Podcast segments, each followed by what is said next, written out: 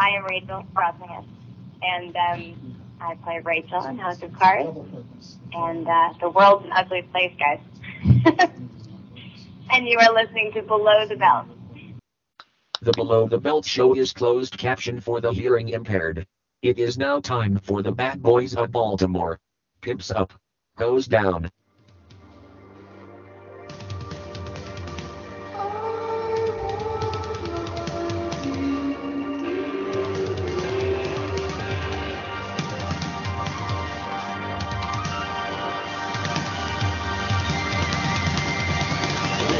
I got a live one here.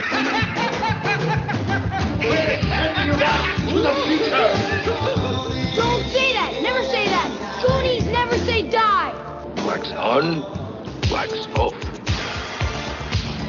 They're here!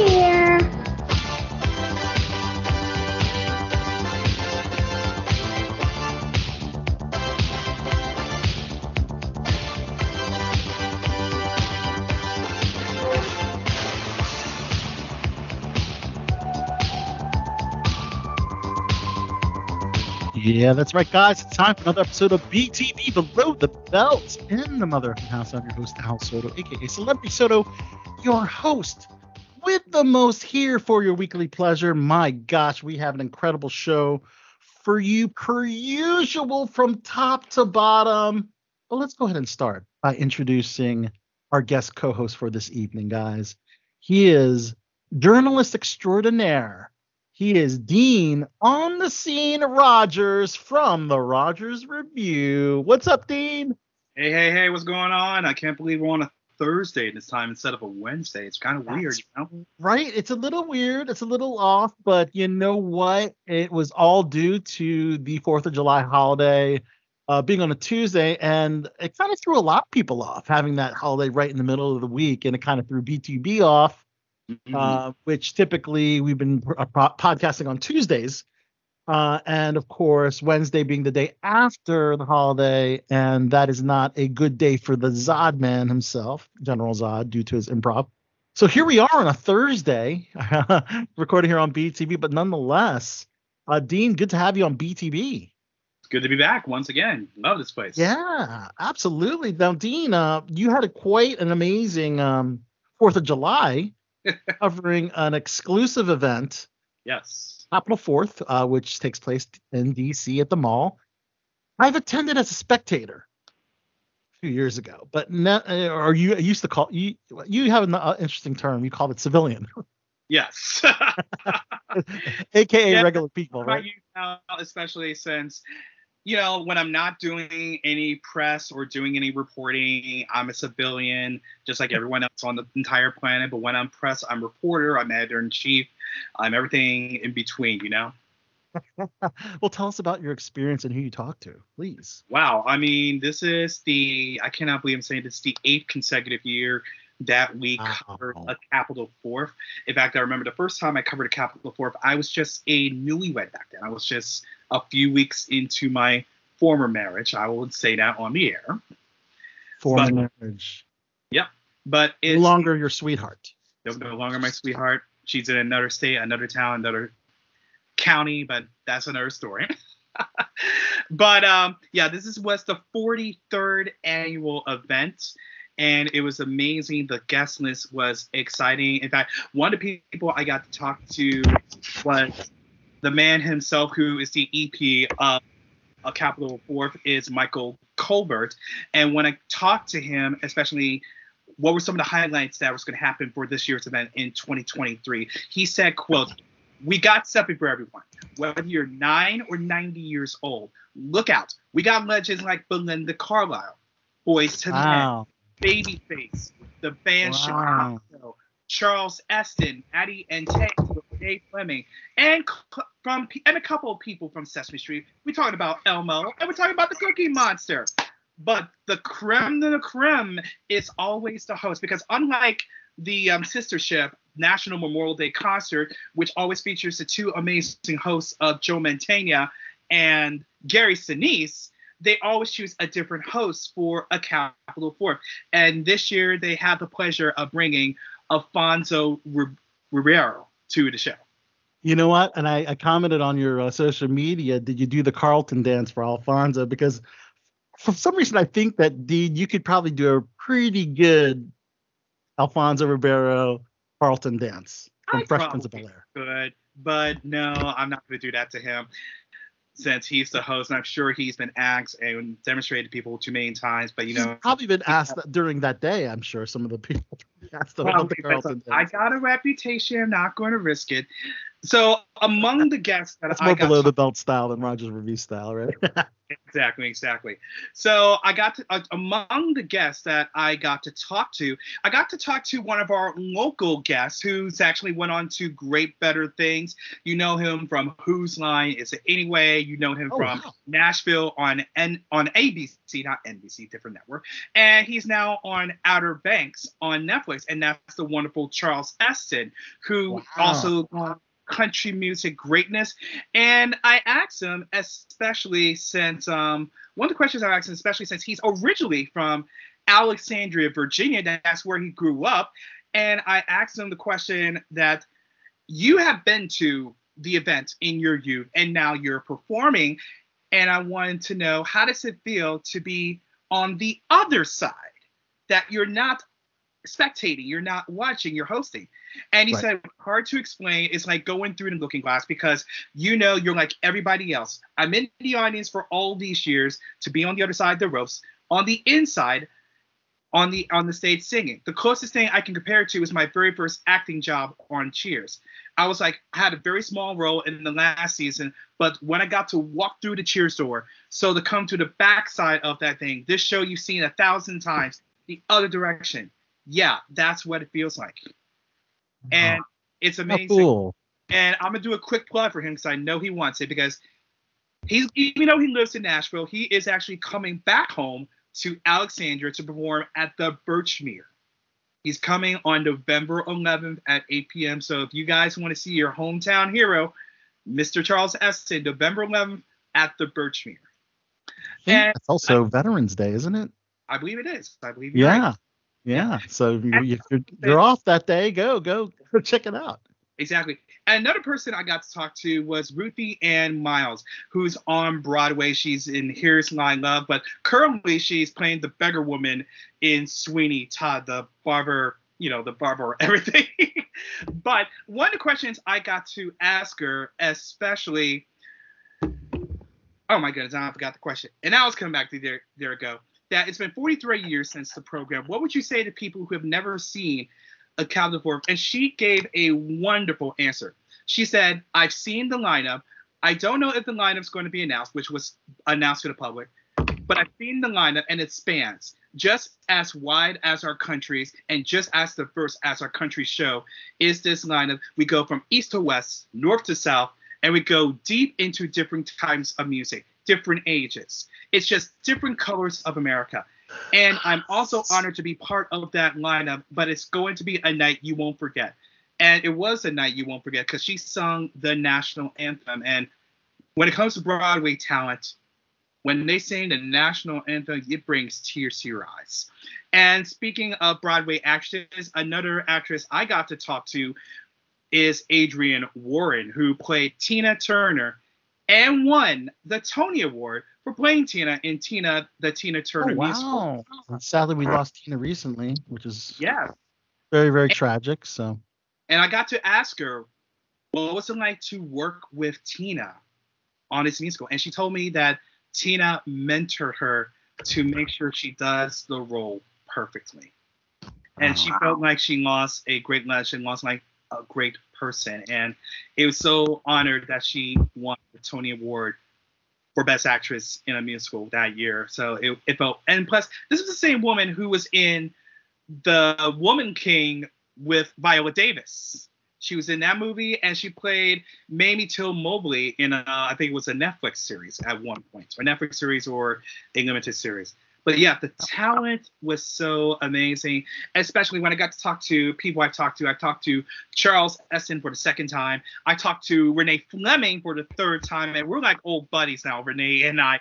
And especially, as you all know, she is one of the five recipients for the Kennedy Center Honors 2023.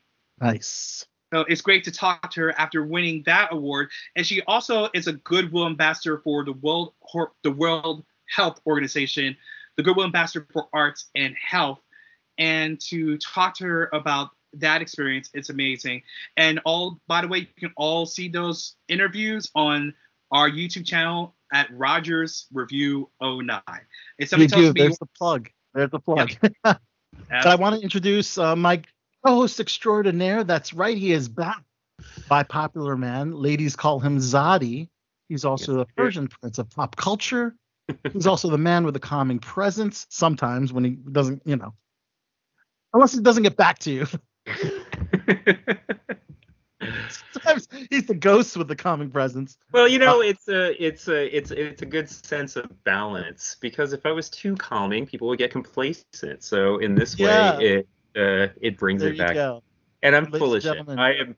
I was. Uh, I was. I. I am. I sincerely apologize for ghosting you for four days, Al. And uh, Well, we don't have Having- to air our, our laundry here on BTB, but nonetheless, no, ladies and gentlemen, it is- he is Mike, the General Zod. I was trying to get the picture. Zod, Hey, uh, good, to ha- good to have you back on BTB. it is absolutely a pleasure to come back. I got to hear all the all about Dean's amazing fourth uh, adventures on the fourth, and I am Captain- more than a little jealous. We're a little jealous, but um, uh, on tonight's program, if you want to know what interviews you'll hear tonight from BTB, that's right. Uh, starting with uh, supporting a fellow Filipino artist um, who did a great VR film called Mahal. Uh, we have Michaela Ternasky Holland. It was a great interview at the Tribeca Hub. Um, it's a great um, family VR animated um, short film, which you experience through your VR um, device. Um, it takes you into this world of, of the Filipino mythology, and it's definitely, definitely worth a look. And um, our feature interview, Zod, you're going to love this. This is our final interviews from Tribeca Film Festival. You know her from The Boys. You know her as Starlight, the beautiful and talented Erin Moriarty, How can you not know her? right? Yeah. and and the director of her film Catching Dust, Stuart Gatt, will be uh, closing tonight's program. Those are our final final Tribeca interviews to um, play tonight, and then we're going on into AwesomeCon interviews, and then after AwesomeCon interviews in the cou- next couple of weeks, Shore Leave interviews, and Shore Leave is going to be a big event um, here in the DMV area in Hunt Valley, Maryland. In fact, Dean, you're a fixture, you're a staple uh, as far as a part of uh, being a uh, on shore leave as not only um, a journalist but also analyst, right? And you you uh, Yeah. you, do, Well, you do a lot of the um, activities involved game show host and a panelist actually. So I hosted, started hosting game shows at Shore Leave, I think around the mid, I think 2015 or 16, something like that. Yeah, But I've hosted a number of game shows, including I hosted a Fandom Feud. I hosted Sci-Fi Jeopardy for a number of years, Sci-Fi Squares. But this year, I'm going to be taking a break from the hosting just Oh, this okay. time. Fans That's are going to be disappointed, but don't we worry. Farpoint, we're going to have the game shows back. oh, okay, gotcha. Talent alone for Shore Leave 43 is amazing. We have Yes. four duos. I mean, four star, eight stars from four of your different shows. Let me start off with the first one. Yes. We have the 20th anniversary. I believe it's the 24th anniversary of Farscape, and this is the first time on the East Coast that both these stars are appearing together.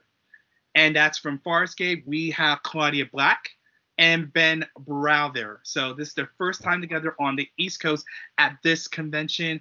And for those who are attending Shore Leave, you're going to get an extra added bonus that for every ticket, every day you have a ticket, you will get one free autograph. That's the free autograph session. So when they announce the free autograph session, you get one for Ben and one for Claudia. So what a deal.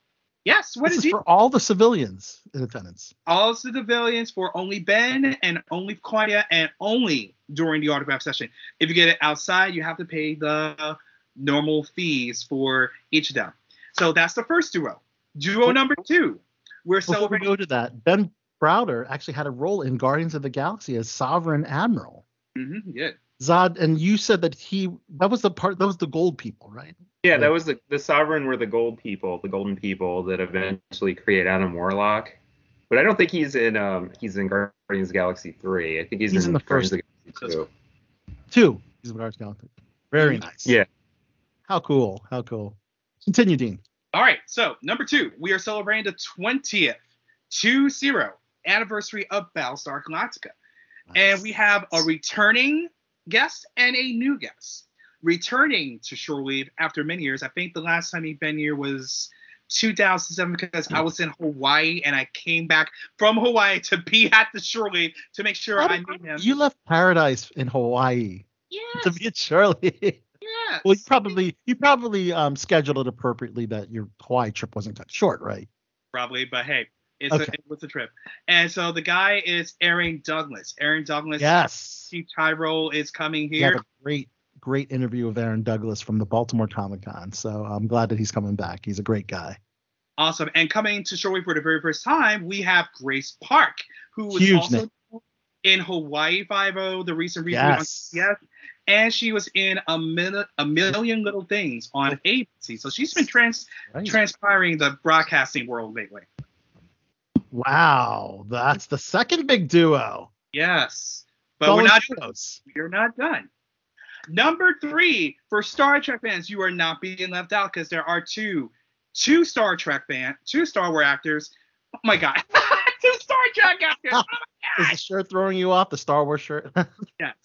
Okay, so there's two Star Trek actors, and if you're paying attention to my board, they're from this series, Star Trek Voyager. And Yeah. they both happen to be named Bob, Robert. So we have Bob Picardo, the doctor, the EMH you know to love and hate and enjoy all those years. And we have Bob Duncan McNeill, Robert Duncan McNeill, Tom Paris, who makes his living now as a director. So if you guys are a fan of Resident Alien on sci-fi, he Yes. directed a lot of shows, and now he's delving into a little bit of writing. In fact, I got a chance to interview both of them before the convention, and you will definitely find those interviews on the Rogers Review as well. So that's the Star Trek. So we're gonna go from the real Star Trek to the close to realness of Star Trek, which is the Orville. And yes, I will say that because I'm a Star Trek This fan. is a show I love, Dean, and and and and Zod. If you have not seen the Orville, oh my God, I love the Orville. I was, you know, I'm never, I wasn't the biggest Star Trek fan, um, to be honest, but I loved Seth MacFarlane's work in Family Guy and all his other work, uh, American Dad. So obviously, I, it was easy for me to watch Orville, and now they just um, had season three last year on Hulu. But um, this is great. This is great. These are two great actors, part of uh, Yeah, this. two fun. wonderful actors. So the first actor, one of the best. I talked to him at Station Unity, the very first one. In fact, crazy enough, I talked to both of them at Station Unity, um, which is coming up in August, their third convention. So we got Peter Macon, Lieutenant Commander Bortus, the Chief Security of the Moclan, the one who hatched an egg on the show. Yes. And what can we say? Baltimore is being represented, ladies and gentlemen. Yes. Penny, Johnson, Jerald, Star People in the house. the Orville. So she is coming back to Baltimore area because she was here at Shore Leave about two years ago, if I remember correctly. Yeah. Back in the area. In fact, the first character time I bangs an android, right? Say again? Her character bangs an android, correct? Yes. I don't ever mention, don't remember now. But yes, um, in fact, the first time I got to talk to Penny, um, when before um, Station Unity, I was actually t- talking to her on when she was doing the filming for season three of The Orville, and that's Oh, like wow. rarity. It's like I cannot believe I'm talking. She's on the set right now. We're having a conversation, so that was very cool. Very cool. But what do we know about season four? As of right now, we don't know. According to what I read from Seth MacFarlane, that he mentions, if it does well on Disney Plus, which I believe that's where it is right now, that will determine if there will be a season four or not. So, fans of the Orville, support, really watch, watch, watch. We gotta watch. Keep watching it on Hulu. Yeah, all three seasons are on Hulu, correct? Absolutely. And so we got eight guests, but there's two more. Two more. Yeah, just two more. So, returning to the wonderful Shore Leave, back by popular demand, back doing the convention circuit, the wonderful Bonnie Gordon, who is the third Star Trek actor in Yes. the universe to come to Shore Leave. You've never seen her, but you hear her voice. She is the voice of the Protostar computer on the on sadly recently canceled Star Trek Prodigy. Yeah, that's unfortunate because we recently talked to um, the Lazrakis, and Mhm. um, Yeah. and uh, the young the young Lazraki uh, was the voice of one of those characters, right? Yeah, she was. She played Rok-Tahk in the series. And yes. crazy enough, going back to um, a prodigy, uh, Jason Mantzoukas was actually in town last week because he was part of a comedy troupe called Grab It Water at the Kennedy Center, and he was one of the improvisers in that show. Oh my gosh, it was so amazing. And to meet him afterwards, it was family friendly. And he, he said he really hopes that season two, because as you're aware or unaware, they did film and finish season two. So right now they are shopping around.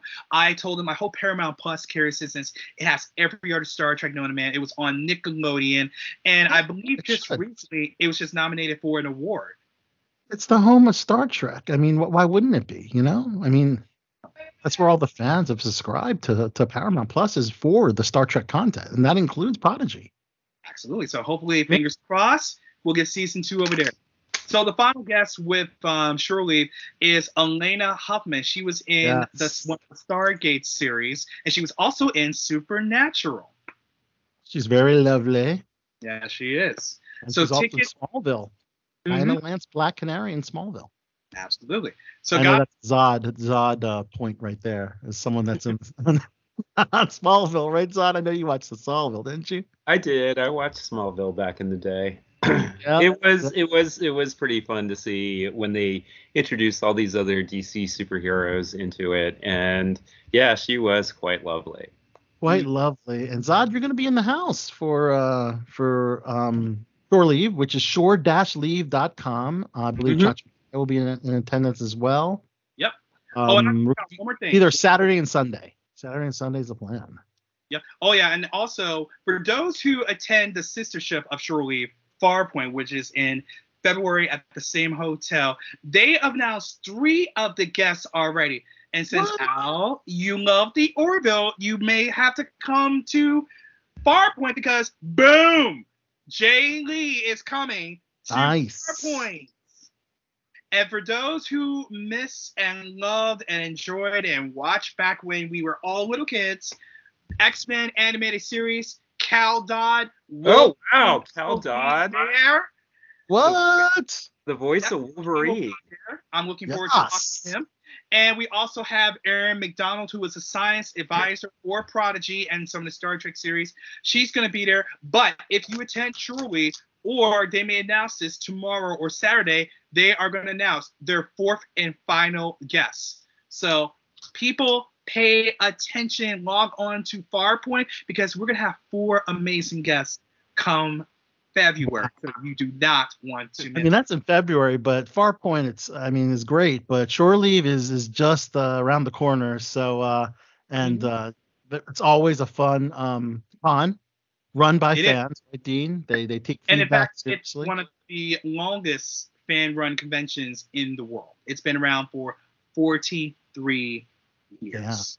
both both below the belt show and Rogers Review have got some great great content from both Farpoint Con and Shore Leave, and uh, I look forward. Hopefully, we get some good interviews. Odd. Um, I, I really want to talk to pretty much all the guests there. We did talk to Bonnie already, so if we don't get Bonnie, it's okay. We had her last year, but uh, everyone else we definitely want to talk to. So Mm-hmm. I am uh, definitely sure Bonnie is going to talk to you guys again. I have a feeling because let me tell you about Bonnie. When we first met her last year, full of energy, so amazing, loves, and she's now all over the convention circuit. In fact, I just saw her two months ago at the new Trek Long Island in Hauppauge, New York, and she is having a ball. She's coming to Shore Leave. She's going to be at the big Trek um, convention in Vegas next month.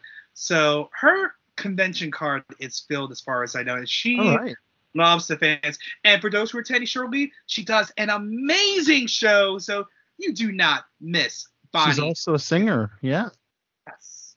Yeah. Yeah. So we'll definitely And talk to her. If you if you don't think you can find anything in Drew Truly. That's untrue because they have a poker tournament dedicated to one of the young fans who is a good friend of mine who passed away many years ago, Robbie Greenberg, the Texas Hold'em tournament. They have karaoke night on Friday night, which is called Thick's Place appropriately. They got the masquerade on Saturday night, followed by the 10 forward party, and they got plenty of panels, everything from Deep Space Nine's 30th anniversary to talking about if Orville's going to have a season four to talking about Star Trek Legacy since Picard ended season three and everyone is hyped and excited and hopefully there's going to be the series that follows the new Enterprise G. So there are many panels. It's fan friendly. If you want to join any of the um, groups that come out there, like the Klingon Assault group, like Starfleet International, so many groups that are looking for like-minded fans, no matter what genre, no matter what series, no matter if you're science fiction, fantasy, horror, or a combination of all three. Shore Leave is one of the best conventions to go to.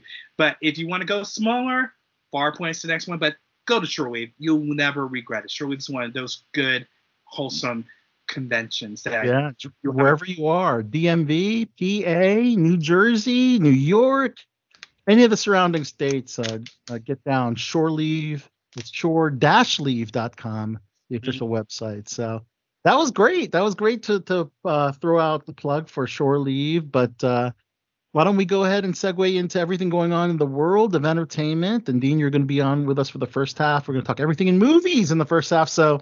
Oh, yeah. Uh, so let, let's talk about everything going on in the world of cinema. So here we go. It is time for the Hollywood Report. That's hot.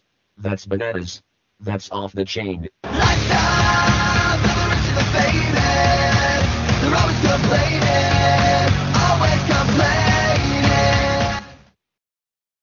All right. So, dude, I saw Indiana Jones, you know, uh, last night. Um, took advantage of uh, of the holiday week, and uh, of course, uh, I wasn't allowed to see Indiana Jones with my Screen Actors Guild pass until the they have a little bit of um, what are they called, the blackout days until uh, we can see it. So, effective yesterday on Wednesday, I was able to see it you know what? It didn't have the greatest critic critics reviews, but I really enjoyed the movie, guys. It was a great send off for Harrison Ford. Um, it was the number one movie in the U.S. Um, made between 80 and 85 million through the Fourth of July holiday. Um, 68% on Rotten Tomatoes for critics, however, an 87% for the civilians, the fans. so I like to call it. Um, and I kind of more side with the fans on this one, and usually I do for the most part. Um, I believe, am I the only one in the virtual room that's seen Indiana Jones? I believe Uh, you are. Unless Oh, uh, actually, I actually got to see it myself. You got to see it Oh. too. okay. Yeah. Dean, would you would you concur that um, would you be on more par with the critics or more par with the audience as far as your thoughts on the film? Probably be the same as for after critics. This was a good film. Set up the critics. I have I have to disagree with critics. I mean, even though Harrison Ford's up in age, and you know, I do have a thing about some stars continuing the roles years after. It's 81 guys, it 81. not what the first three times, but and then I was kind of worried about with um Crystal Skull because it was underwhelming. It's like, how will this film? But it's like, okay, I can forget about Crystal Skull now. This is a, it's a good film. I think some some critics actually like Crystal Skull better than than uh, Dial of Destiny. Ah. Ah. yeah, but I, I enjoyed it. It was, a- it was a lot of great nostalgia, and I thought that Phoebe Waller-Bridge, Fleabag, as as Paul calls her, well, that's her character on her show, Fleabag. Fantastic job. She was great. She was a very powerful, uh, very strong character as the goddaughter of Indy. And um, the only the only problem I had was that sidekick they had. How in the heck does that kid know how to fly a plane? Not only fly a plane, but fly a plane through the Dial of Destiny zone or whatever, or time warp to get back into the you know the ancient. Uh, what time period was that, Dean? When they had the um, battle of uh, whatever it was in BC, some sometime tw- two thousand years ago or so. hmm Uh, see. Um, that was a little far fetched. I mean, it's already far fetched that the Dial of Destiny allows them to time travel. Is this this is the first time we're seeing time travel in the uh, in Yeah. the Indiana Jones um, lore, right? So that was a little different. Yeah, it was. It was a bit of a change, but you know, given the direction with James Mangold, since um, I love his film with Ford versus Ferrari. When the moment I heard seeing that film, I've seen it a few times, it's like, damn, that's a good director. And he really yeah, did this with um, Dial of Destiny with the cast. I was very impressed with, especially Phoebe's role, Harrison's role, and Mads Mikkelsen. Mm, man, that man can play a bad guy anytime. He can play a bad guy if I ever write a film. It's like, yeah, I want him as my heavy. I love that guy. wow. Um, and this is the it. This is it. I mean, that they made it a great definitive ending, a send off for Harrison Ford's character, reuniting with um the woman um that played his his wife, right? Um, Karen uh, Karen Allen, yeah. yeah, Marion. Yeah. Marion, thank you, thank you, Marion. It's like that you. is all the feels. It's like wow. To end that with Marion from the beginning. This was 81. Here we are, 42 years later. It's like oh. And it's great that she was able to prize a role. She still looks great. She still acts well, you know, because some people kind of stop acting, you know, when when they brought back many many years after, you know. But Mhm. that wasn't the case with Carol Allen. She did a great job. And um, overall, I was really really pleased with the movie. You know, um, I definitely again I disagree with the critics because the cri- critics Okay, uh, now I remembered about. I remember it was the siege of Syracuse. Now it just came to me. Siege of Syracuse. Yeah, two- 12, 212 BC. That's where I remember. Right. Mm-hmm.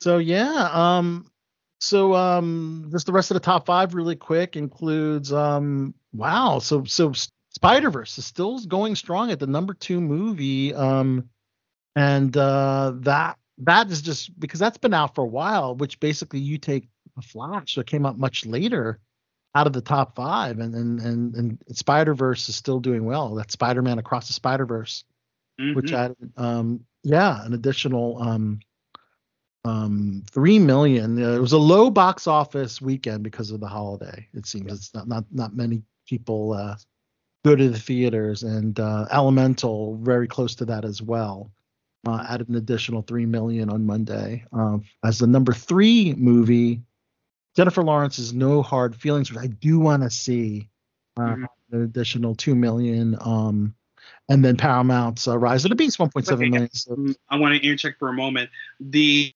young actor who plays opposite of Jennifer Lawrence is actually going to be in Rent, con- Really? coming up in um, a few weeks at the Kennedy Center at the end of the month. That's great. Yeah, I mean that's a, a very lucky young man to work opposite Jennifer Lawrence because he's a 19 year old kid. you know, the, the, movie had a little bit of controversy because he's an awkward 19 year old kid who doesn't have much experience with women, and the helicopter parents, which I had to look that up. Helicopter parents are is what they describe in the description are parents that are very very Yes, they're- they they're very- very tied to their kid. That they life are hovering them at hovering. Every waking moment. If Yes. you go to a school or work at a school, you will know who are helicopter parents in a Right, tent. right. Zod, are you a helicopter parent? I am not, but um, I can say I can say that there I've definitely uh, I've definitely witnessed and experienced helicopter parents. So Okay. yes. Yeah, but um, yeah, so they want their son to to to date, and they hire um, Jennifer Lawrence's character.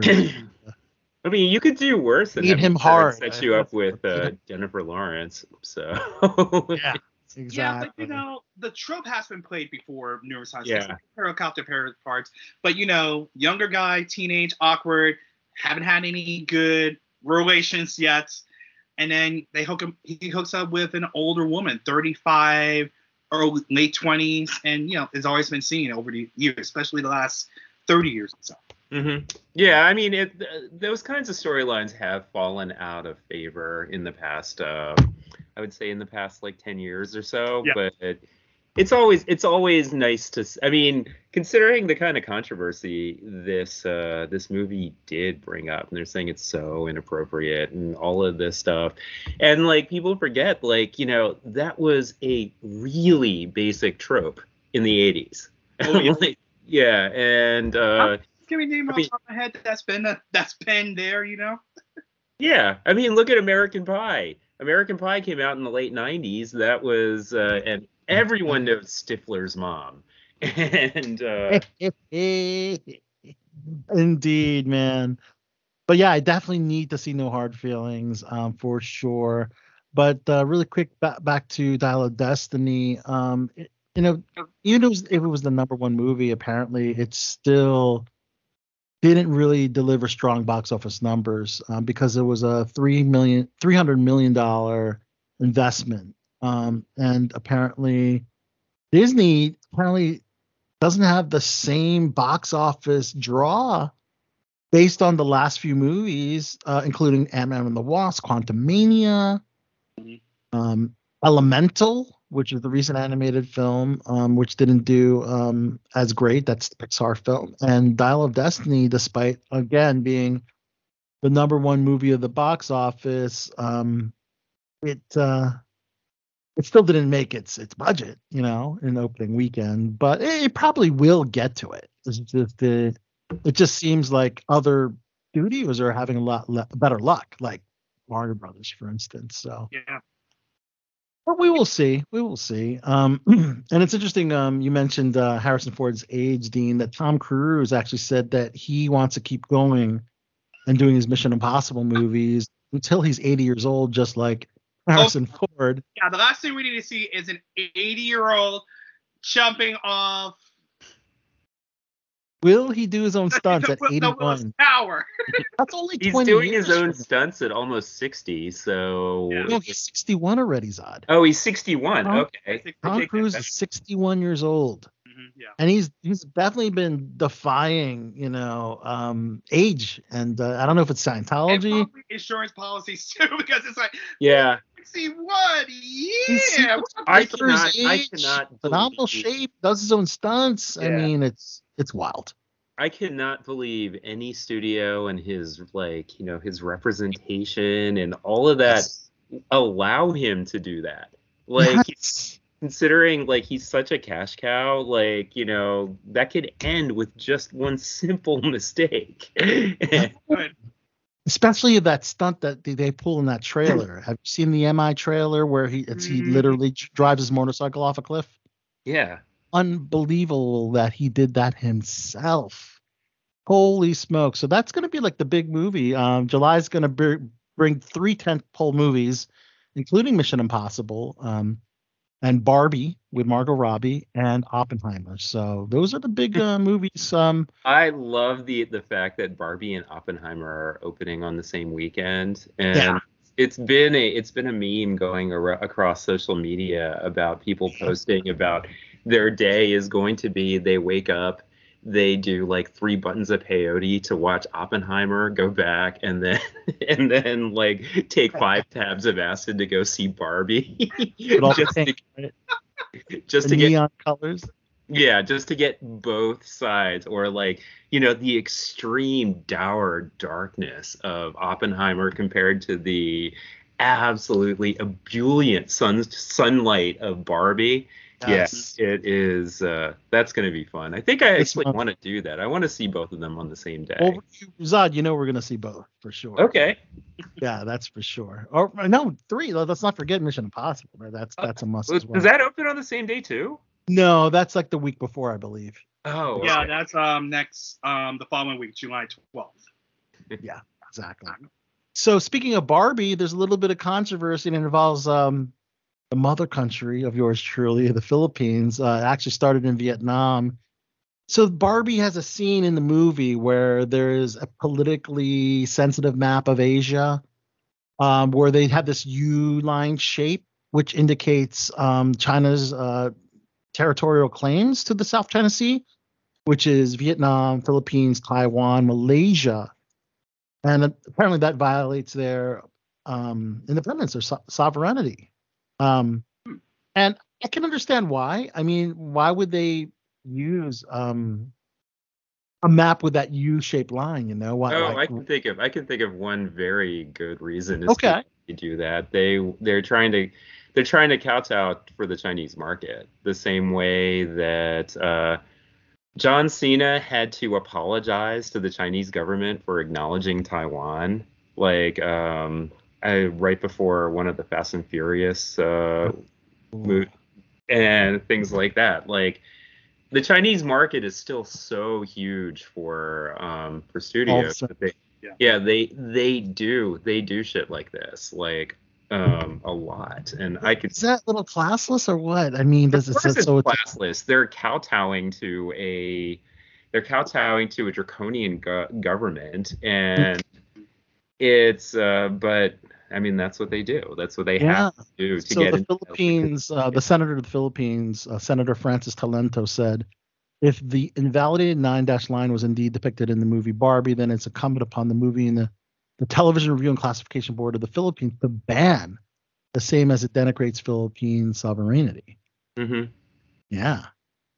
Um, that's crazy. Um, I mean, I guess they could do a simple edit like they do in the Middle East when they don't want to see, you know, scenes of of gay couples or gay characters. They just edit the scene out. They could do that. I don't know if that that scene with the map is very very important or not for the plot of the movie, but Probably. yeah, Probably.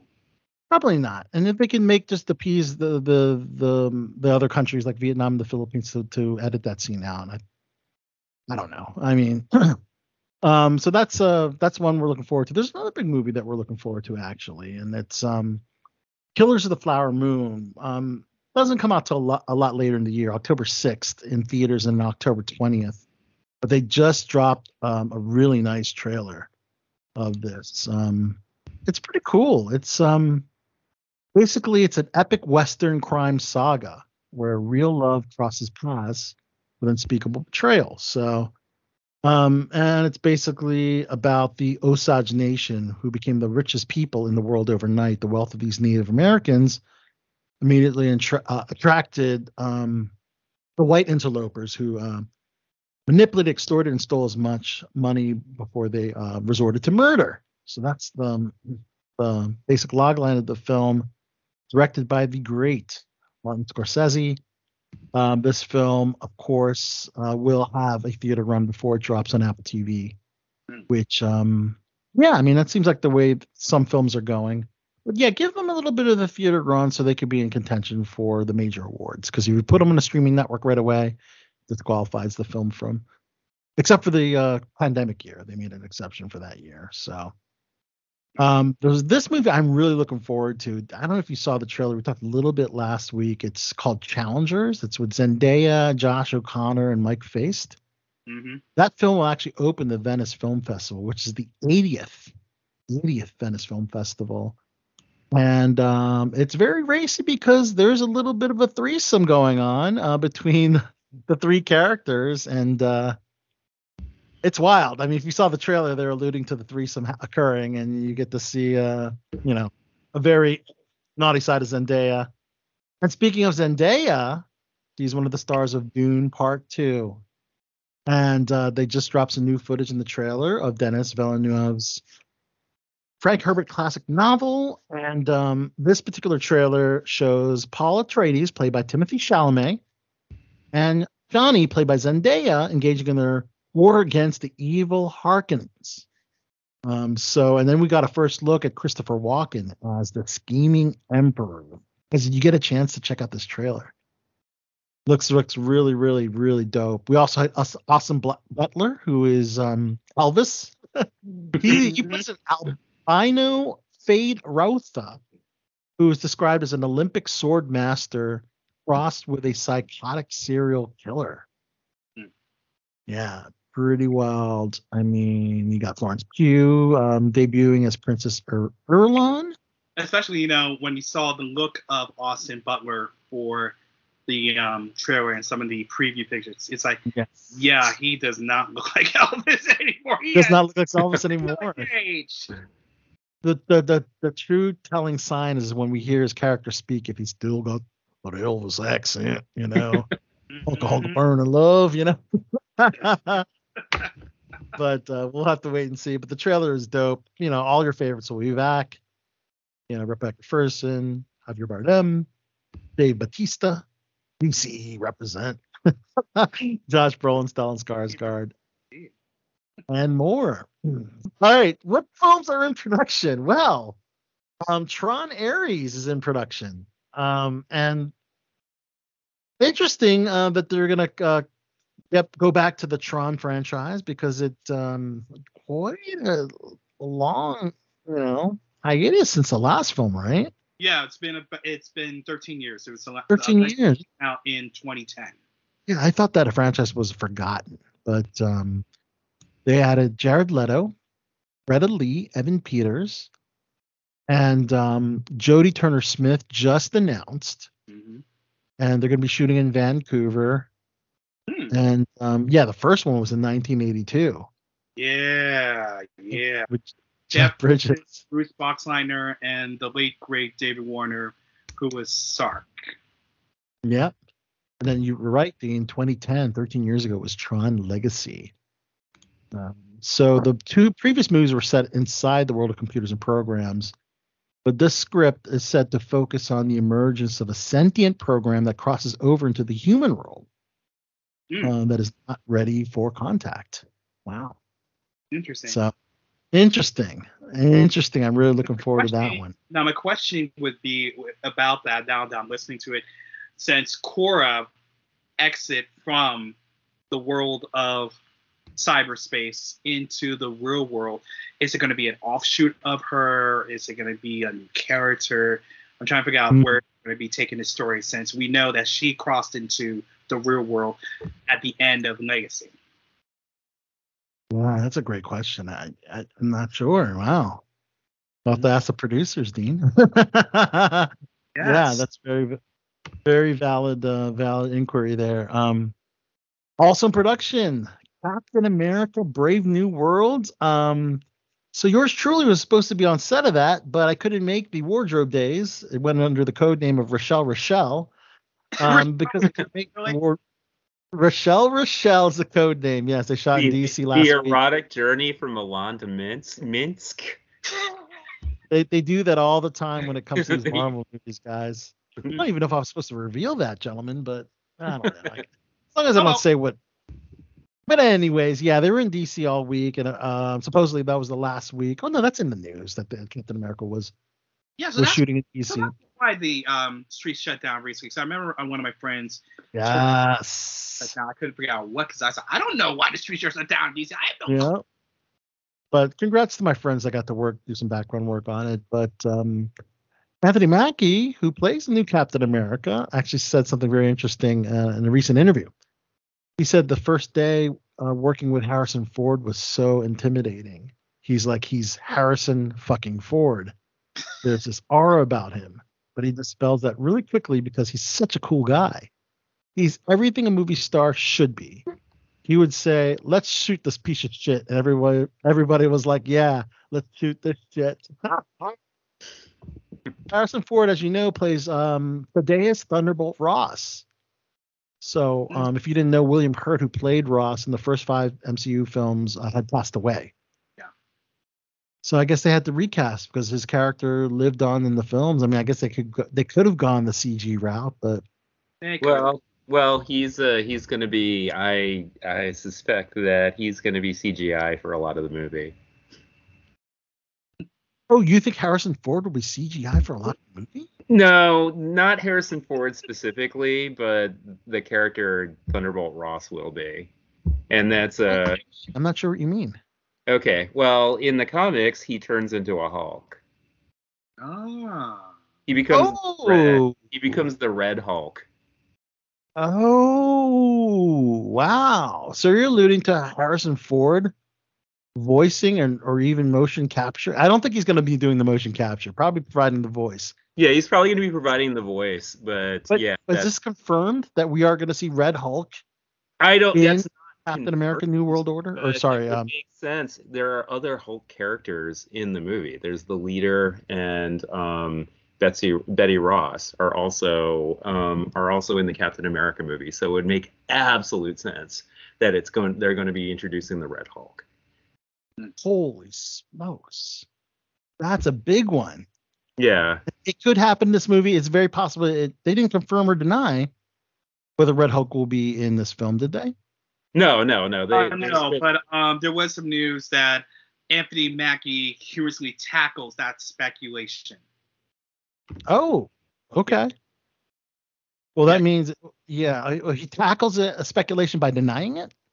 Um, he said, according to according to Mackie, the shredded pants were not a cryptic clue at a character translation, but rather than a result of lost luggage. and he also shared an amusing anecdote about how Ford, after losing his luggage in Atlanta, borrowed a pants of Mackie's work pants that happened to be tattered. that Oh happened to be tattered. So the tattered pants. That is funny. Mm-hmm. Wow, wow. Okay, very good. Mackie's a ham. I love it. I love it. Love it. I love it.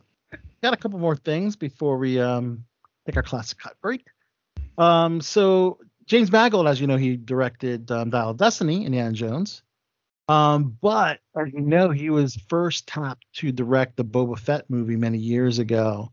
Now he's going to be attached to um, another Star Wars film about in the early Republic, which is going to be before Episode One. But he actually revealed something very interesting about his Boba Fett movie. Apparently, um, this particular Boba Fett movie, he wanted it to be R-rated, or at least at least borderline R-rated, and a single planet spaghetti western. And he said he probably wouldn't uh, um, introduce Baby Yoda if they wanted that because that wasn't the world that he was envisioning. um, but you know that I think that's okay because you know we got the Boba Fett that we we saw in the Mandalorian and the Book of Boba Fett, and I'm completely happy with that version. I mean that again that would have been a standalone movie. Um, and but you know he's he's gonna you know he's gonna do another Star Wars movie.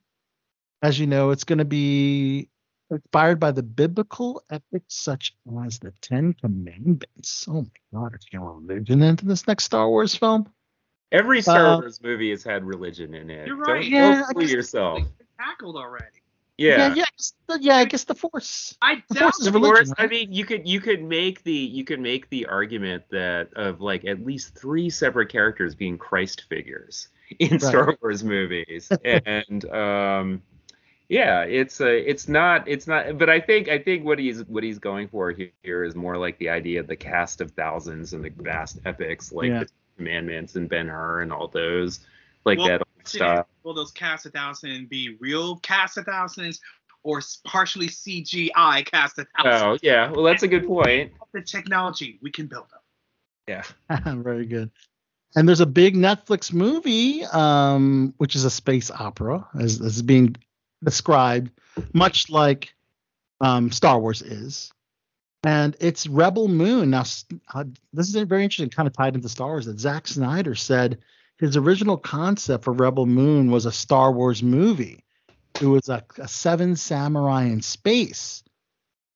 But he wanted to use characters that you weren't familiar with and set it into the universe. Also, he wanted to do just like James Mangold, a rated R Star Wars film, which I think would be fantastic. I think it's overdue. I think we need to see a rated R Star Wars, rated R Star Trek, but Well, Uh, I mean, like they want the they you want want it to be kids. a rated R movie in the Star Wars and or Star Trek franchises, or just a Star Wars style movie that's rated R? I would like to see one with the existing IP. I I, I think uh, because you know Marvel's got their Deadpool. Why Mhm. can't Star Wars have a darker, more adult oriented? I want to see like naked Twi'leks, you know. you know. Yeah, they could have they could have gone in that direction with Andor, and uh, that would have worked well. Could have, but they didn't really they didn't really go that. I mean, they, it, Yeah, storyline is more adult, yes, but they didn't go too racy, you know. I mean that's what I'm trying to figure out. How can you do a tasteful Star Trek R-rated film without number one appeasing to the fanboys who really want it? I hate to say that. Right. but two, not abandoning 60 plus years of fandom, especially young kids like myself who grew up on Star Trek at a very young age. And then we see this, and you know, that one, one thing could turn us off like a like a light bulb, you know? Well, Yeah. it's either that or like a because you could you think about like uh, all of these all of these big you know fanboy um, franchises they're very elastic. Like there is like at, at least when they're done right like something like star wars. Star wars they've had um they've had storylines like um you know these vast like you know you know space military stories then also these really really spiritual you know grand messiah stories and then even like uh even like these kind of like proto westerns which is what the mandalorian pretty much pretty much was as well as you know they tried to do a crime like uh, more of a crime story with like solo which i actually enjoyed a lot a lot of people thought it was fantastic. And then people- and they even did a political thriller with Andor. So okay. you know you can you can do that. You can well, like it. It's just a universe. Like you know, you. I mean, the universe is enormous. There's so many sides of it. Now that doesn't that doesn't mean I want to see a thing where like you know Han Solo's Han Solo's fucking Princess Leia or something like that. But what that means is You wouldn't have object. Well, Maybe. maybe, maybe, two other characters. Kinda yeah, take- yeah, but you can It'll, you can it'll take a lot out of the, the memory of, of and, and of course they probably have to use a CG version of both of them. Right, exactly. But what I mean is, you don't have to have necessarily an R-rated thing using beloved characters, but it can still be that universe. Well, that that's exactly why he had to do Rebel Moon. Zack Snyder said that at first when he was pitching the Star Wars, but it had to be, you know, it had to not have pre-existing characters, and it had to be R Mhm. R rated. It was a, tough sell to Lucasfilm. Mhm. So that's why he brought on Rebel Moon, which again is a space opera, but it follows a young woman living the outskirts of the galaxy. She's given the task of finding warriors who can fend off an invasion um, by this group, the Regent Belisarius. It's got a heck of a cast. It's Sofia Boutella, who actually was in, uh, wasn't she in uh, one of the uh, Star War, Star Trek films? Yes, she was. She was in um the last yes, the last one. Um Into Darkness. No, Into Darkness. Beyond. Yeah. It's in Beyond. Yep. Charlie Hunnam. We got J- Djimon Hounsou. He was in Shazam. And Ray Fisher? Galaxy. And Guardians of the Galaxy. Very good. Yep. Doona Bae, Jena Malone. I haven't seen Jena Malone in a while. She was in the um. She was Games. supposed to be she was supposed to be Barbara Gordon in the Snyderverse, and all of her role was cut out, which is I a haven't shame. seen Jena Malone in a long time. Yeah. The last time I saw her Yeah. was um the Hunger Games, if I remember correctly. So this is going to be two films. So he had a 172 page script, but Netflix asked him to split the project into two separate movies. So what he's going to do is have two versions of each movie. He's going to have um, a regular cut, and then he's going to have more adult cut, which is more explicit and extended. Well, I mean, I guess, and the question Right. is, like, is the adult cut just going to be TNA? Because you know, if it's that kind of R-rated thing, then you know that's you know that's unnecessary and exploitative. But it's right. well, I mean, sometimes. I mean, Yeah, like, I mean- it's nice to see sometimes, but it's also um, it's also like with a lot of these stories, it's not necessary. Like. I remember I remember there was this rumor um, a decade or two ago that Quentin Tarantino wanted to direct a Star Trek movie. Oh yeah. And uh, that, I That was can't that would have been imagine. I couldn't imagine that being anything but R. It And has to be based on his body of work. You've seen Tarantino Well, stuff. Now with that in mind, actually I think there's two possible ways Star Trek could be an R-rated project. They have to do the offshoot um, teams. Like if they do one about the Fenris Rangers that was introduced in Star Trek Picard, which Seven Nine was reintroduced into the universe in season two, or they do Section 31. Section 31, which is the black ops of Starfleet, which has no rules, no regulations. They do whatever the hell they want. They just do the job and they're gone. And we got a taste of it in the previous season of Star Trek Discovery with Section 31 um, in that universe. So if they do it from that point, Are they? Are those? Are they? Is that Section Thirty One? Are they portrayed as heroic characters, or are they tra- portrayed as like villainous? a bit of both. Some Okay. some ways they're heroic, and when we got introduced with them in um, D Space Nine, we got introduced as some heroic, but they turned to be, you know what, we got a job to do, and by any means necessary, we're gonna do that job. Okay, okay. Because I know, I know, like uh, I would imagine it possibly working for Star Trek. I mean, Star Wars. The thing I would think would be an issue with Star Trek is Star Trek kind of like takes a, and I say this being someone who's uh, unfortunately feels like it's way too late for him to get into it. Like I, I've. I never really watched Star Trek much, but, but it's uh, and now it's like so daunting and huge. I wouldn't even know where to start. I, know. I watched the films, the Chris Pine films. Yeah, that was kind of but, like, the like, the the whole thing with Star Trek was that it was more cerebral than Star Trek than Star Wars. It was it was? Yeah. A lot more about like these big ideas and it was utopian and it was all of this like it was supposed to represent the best of humanity even if like they're constantly in danger and uh you know having like uh you know whatever that black ops group was called what was it called section 34 No, Section 31. section 31 that seems to go against like the the whole I like you know the basic Yeah. philosophy of Star Trek. That sounds like more like a Star Wars thing actually, honestly. And so like I could see a lot of people thinking that's like some kind of like sellout move by Paramount for doing that. And uh but I don't know. Uh, That's completely fair. Mhm. And I got a couple more things before we take our classic cut break. Um, so another Netflix movie. This one's going directly to Netflix. So Greta Gerwig, as you know, she's directing Barbie. She's been attached to direct a feature film version of the Chronicles of Narnia books for Netflix exclusively. Hmm.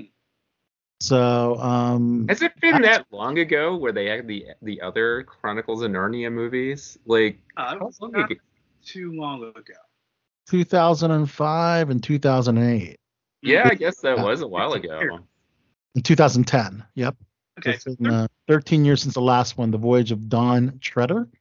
Hmm And um, yeah, this project uh, on Netflix, um, it's it's going to be a, a Netflix film. Yeah, and it's going to be um, adapted from the Chronicles of Narnia books. So, um, never got into those projects. I've never actually seen the films. Odd, you've seen them? You've seen the Disney versions? I I- did kinda. you know, I don't really remember them that well. Long time ago. The second one, I haven't seen the third one, to be honest with you. Uh, Yeah. So that's the big movies. Um, I guess we have a couple minutes um, to just wrap up Netflix, and then we'll take a classic cut break. Um, Witcher uh, season three, volume one, debuted to the top spot of the most watched list, 15.2 million views since the June 29th release. Is this a, does this season still have uh, Henry Cavill or is it Liam Hemsworth now? This is the this is the new season with um, Liam Hemsworth, I believe. Okay, Yeah. so Henry Cavill's already gone. Gotcha. Yeah. Actually, no what? No, I stand corrected, Zod. This is Henry Cavill's last season of Geralt. Sorry. So he is this one. Yes. This is the one that was already shot. My bad. um, number two is Black Mirror. Um, season six. Hmm. And uh, wrapping up the top three is Catching Killers with 4.1 views. Um, and um, the upcoming um, Ryan Murphy project on Netflix called Monster is going to be Monsters plural. The Lyle and Eric Menendez is the Melendez brothers, and they just cast the two Menendez brothers, Cooper Koch and Nicholas Alexander Chavez. So uh, this will, as you know, the first season was all about Jeffrey Dahmer. hmm The second season will be about the Menendez brothers, and um, some new light was been brought up in the um, Menendez documentary that they shot their parents due to being sexually abused, um, which some people are vocal for their release from prison because they're currently, you know, in prison right now, based on the fact that it was self-defense from sexual abuse. But that brings a new light. But whether that is accurate or not, I don't know. Um, but that that's a, been uh, alleged though, so interesting. Now, Zod, this is an interesting one because Stranger Things had that Stranger Sings Broadway play.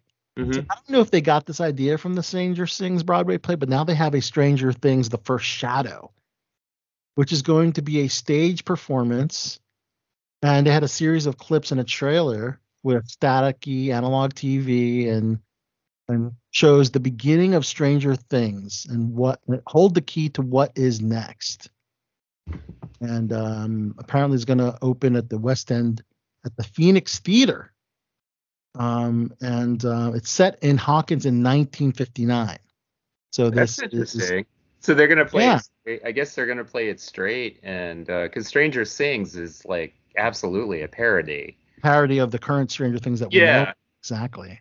hmm So yeah, that should be really interesting. I, I, Well, again, is wonder this it is this uh is this um sanctioned by like the Duffer Brothers, or is this something totally? This- this is this is a Netflix. Um, yeah, I guess it. it oh, it's they're not, well, they're not listed as the as the creators, the Duffer Brothers. Oh, but it's- it's, but it's a but it's Netflix. Like, I, whoever owns the IP for Stranger Things, is it Netflix? Is It the is Duff- the Netflix, Duffer so- Brothers. Yeah, Okay. so this serves as Netflix first foray into live theater. Yeah, that's a so that's okay. So Yeah. it's going to be an official prequel, I guess, and I'm Yeah. assuming a film version of it will be up on um up on Netflix soon enough.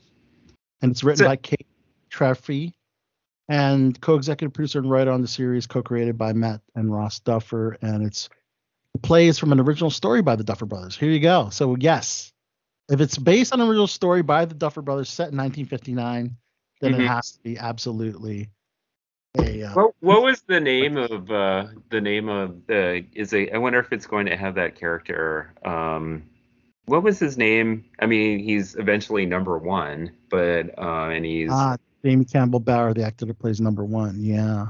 um and he was Vecna, but like his actual name Yeah, yeah. That the name is giving me right now, but yes, you think it will involve him because in 1959, if if the original if the original series takes place in the 80s, no, yeah, I don't. that's when he was a kid. His father, that's around the time that he kills his family except for his father, and his father goes to the institution. His father was played by um, Freddy Krueger, Robert right, Englund. right, right. Yeah, that would be interesting. Yeah. And last on Netflix, if you're a fan of Sex Education, they just dropped a trailer. Season four will be the final season, and that final season will drop on September 21st. I watched the first season; it was it was very entertaining. You know, um, I don't know if I've ever even seen it. Set set in England. It's um coming of age. Uh, it's coming of age sex uh, discovery comedy, I guess, something along those lines. Mm. Um, but uh, never continued past the the first season. But uh, but nonetheless, let's take a classic cut break, and we're gonna say goodbye to Dean on the scene Rogers, who's been incredible. He's such a great, great uh, a guest co-host to have on BTB. Always has always on the pulse of entertainment, and particularly the DMV area. And you can see you can see the absolute sheer joyful enthusiasm you have with everything you've talked about tonight, which uh, is just so infectious. I'm Yes. so glad. Well, before I leave, I'm going to give you guys a little bit teaser what's coming up on our website aside from the Shore Leave interviews, which we'll be doing um, over the season. Uh, today, I just interviewed, and I cannot believe I'm freaking saying this. Um, if you guys are familiar with the original show American Gladiators, I had Wow, an yeah. interview with one of our fellow gladiators, and we talked about um, the new um, Netflix series that is still in the top five, Muscles and Mayhem, the unauthorized story of American Gladiators. Which, if you've seen the first documentary came out on ESPN last month, and you've seen this one, I highly recommend the latter. It is much better. It tells an in-depth story about the gladiators. And we got to talk about how she felt when she became a gladiator, how her name was chosen, and her new podcast. So be on the lookout for the new um, interview that's coming out hopefully in the next day or two. All right. Of course, your official website, Dean, is It's always the RogersRevue.com, reviewed spelled R-E-V-U-E. Like us on Facebook, Instagram, Twitter at the Rogers Review, and the interviews from a Capitol Fourth of all full of them I mean, the full interviews, not all four interviews, but all the full interviews are on the Rogers Review, Rogers Review 09 on YouTube. So please give us a like, follow, subscribe, because we want those hits so bad all the time. All right. So great. We're going to say goodbye to Dean on the Scene Rogers, and we're going to go to our classic cut break and our interview with um, my interview with Michaela Ternasky Holland, a Filipina um, VR filmmaker, phenomenal, talented filmmaker that was a part of the Tribeca Film Festival. Uh, right after Classic Cut, and the Classic Cut, I decided, you know, uh, Yellowcard, one of uh, one of the premier pop punk bands, is on their 20th anniversary tour. Can you believe they've been around for 20 years in 2000? Yeah. I Um, think. one of my photographers actually covered that event recently, so look for Really? that review Oh, on that event, yeah. So I was actually on the fence about it, and due to the weather, fatigue from the holiday, um, and the desire to and wanting to see um, Indiana Jones, I, I did forego the show. Kind of regret it, but hopefully I can catch them on another another tour. But I figured nonetheless it is their 20th anniversary tour, so I picked a Yellowcard song that I think is a great great song. It's one of their hit songs. This is only one by Yellowcard, so. uh Okay. look forward to it enjoy and uh, we will talk to you right after the classic cut and the interview we'll see you soon like you,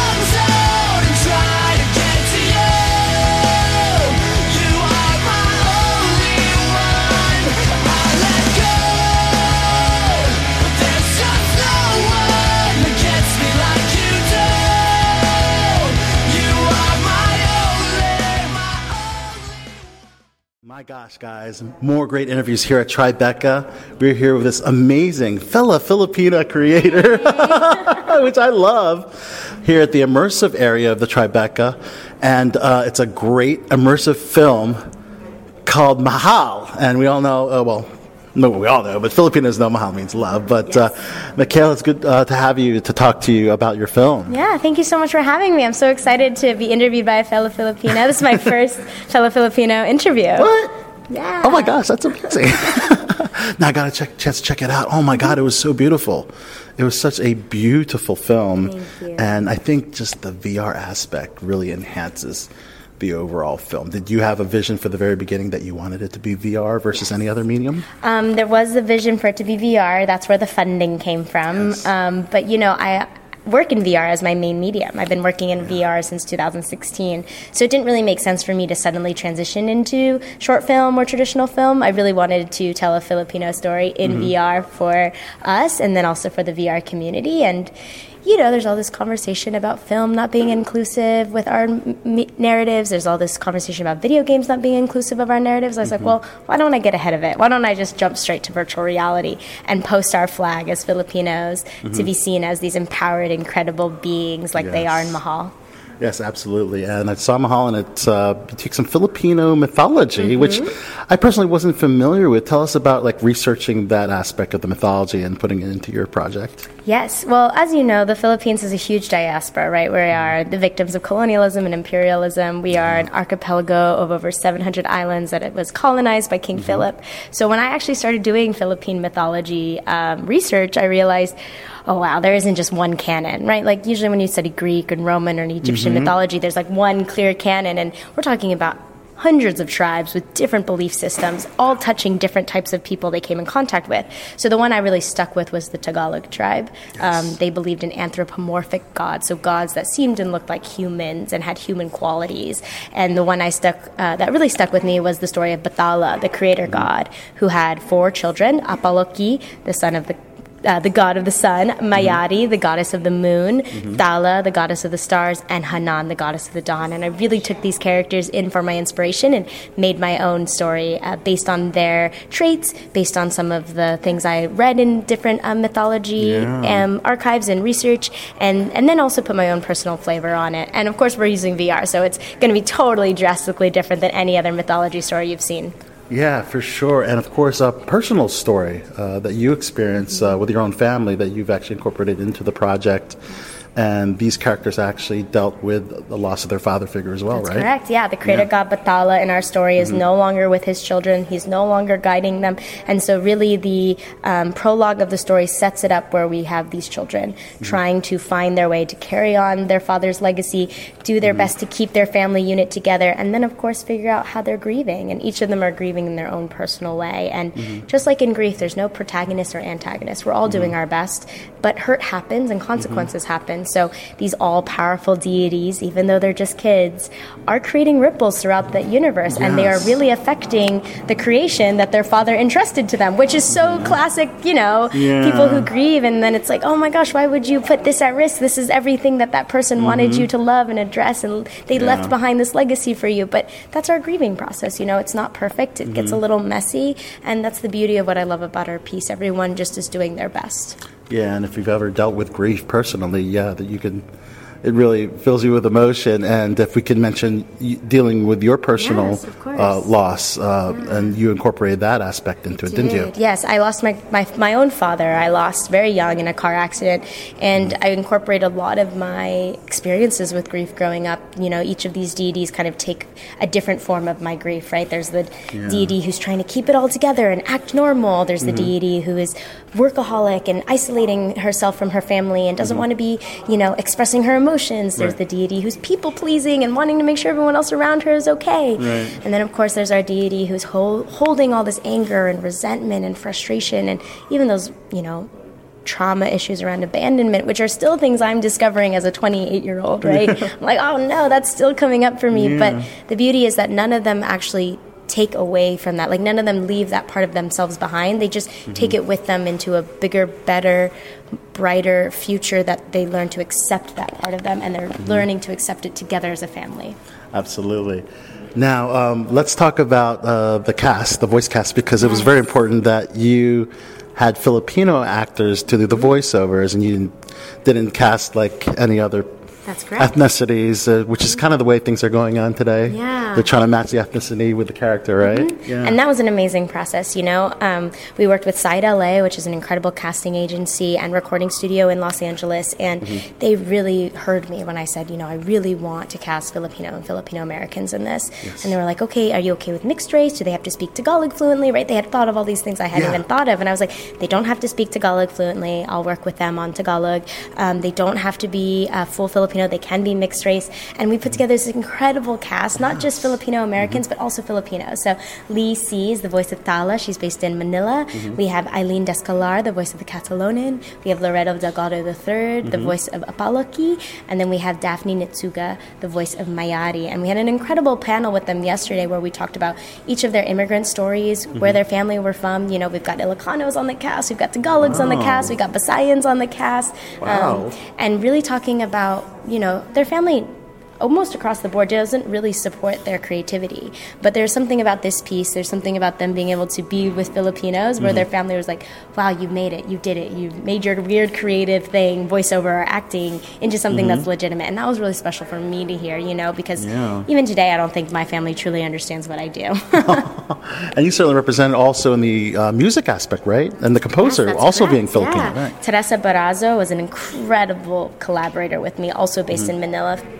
And she and I would be working very long hours, Mm-hmm. my 10 p.m., her 10 a.m., just sitting through all the pieces of music. And she really did a great job of incorporating the indigenous Filipino instrument elements. There's a lot Mm-hmm. of the kulintang uh, featured in our piece. Um, there's some traditional drums and bamboo featured in our piece, but also I told her, you know, I really wanted to bring this ethereal, timeless feeling to the celestial realm where our gods and goddesses live. And she did an incredible job just embedding these um, lovely nuances of vocals, these lovely nuances of um, beats and drums in a way that I think really heightens the story for the audience.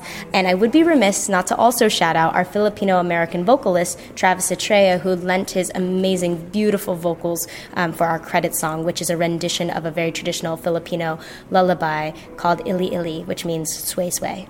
Wow, look at that. that it's got Philippines all over this project, which is fantastic. Now let's talk about the animation because it was fantastic, and the, the beauty of VR is that you can watch 3D without needing any v, um, you know. 3D glasses. You just use the Oculus headset or, or similar device. That's correct. Uh, and um, I was curious on the process of putting that together on the animation side.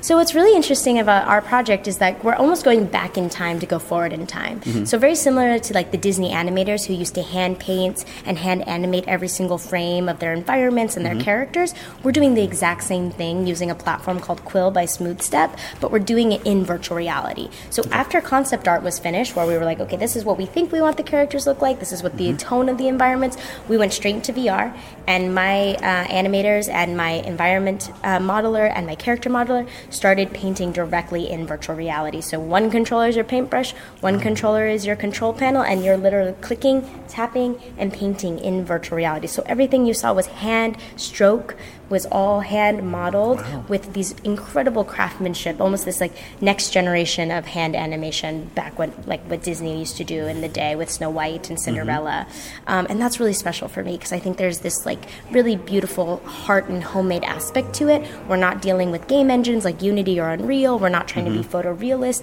We're really trying to give you this amazing fantasy world to fall into, and I think that really comes out in the environments and animation we create. Oh my gosh, yeah. I was uh, swiveling the chair looking at this environment and going, wow, just like, tripping out. It was wild. Yeah. I loved it. I loved it.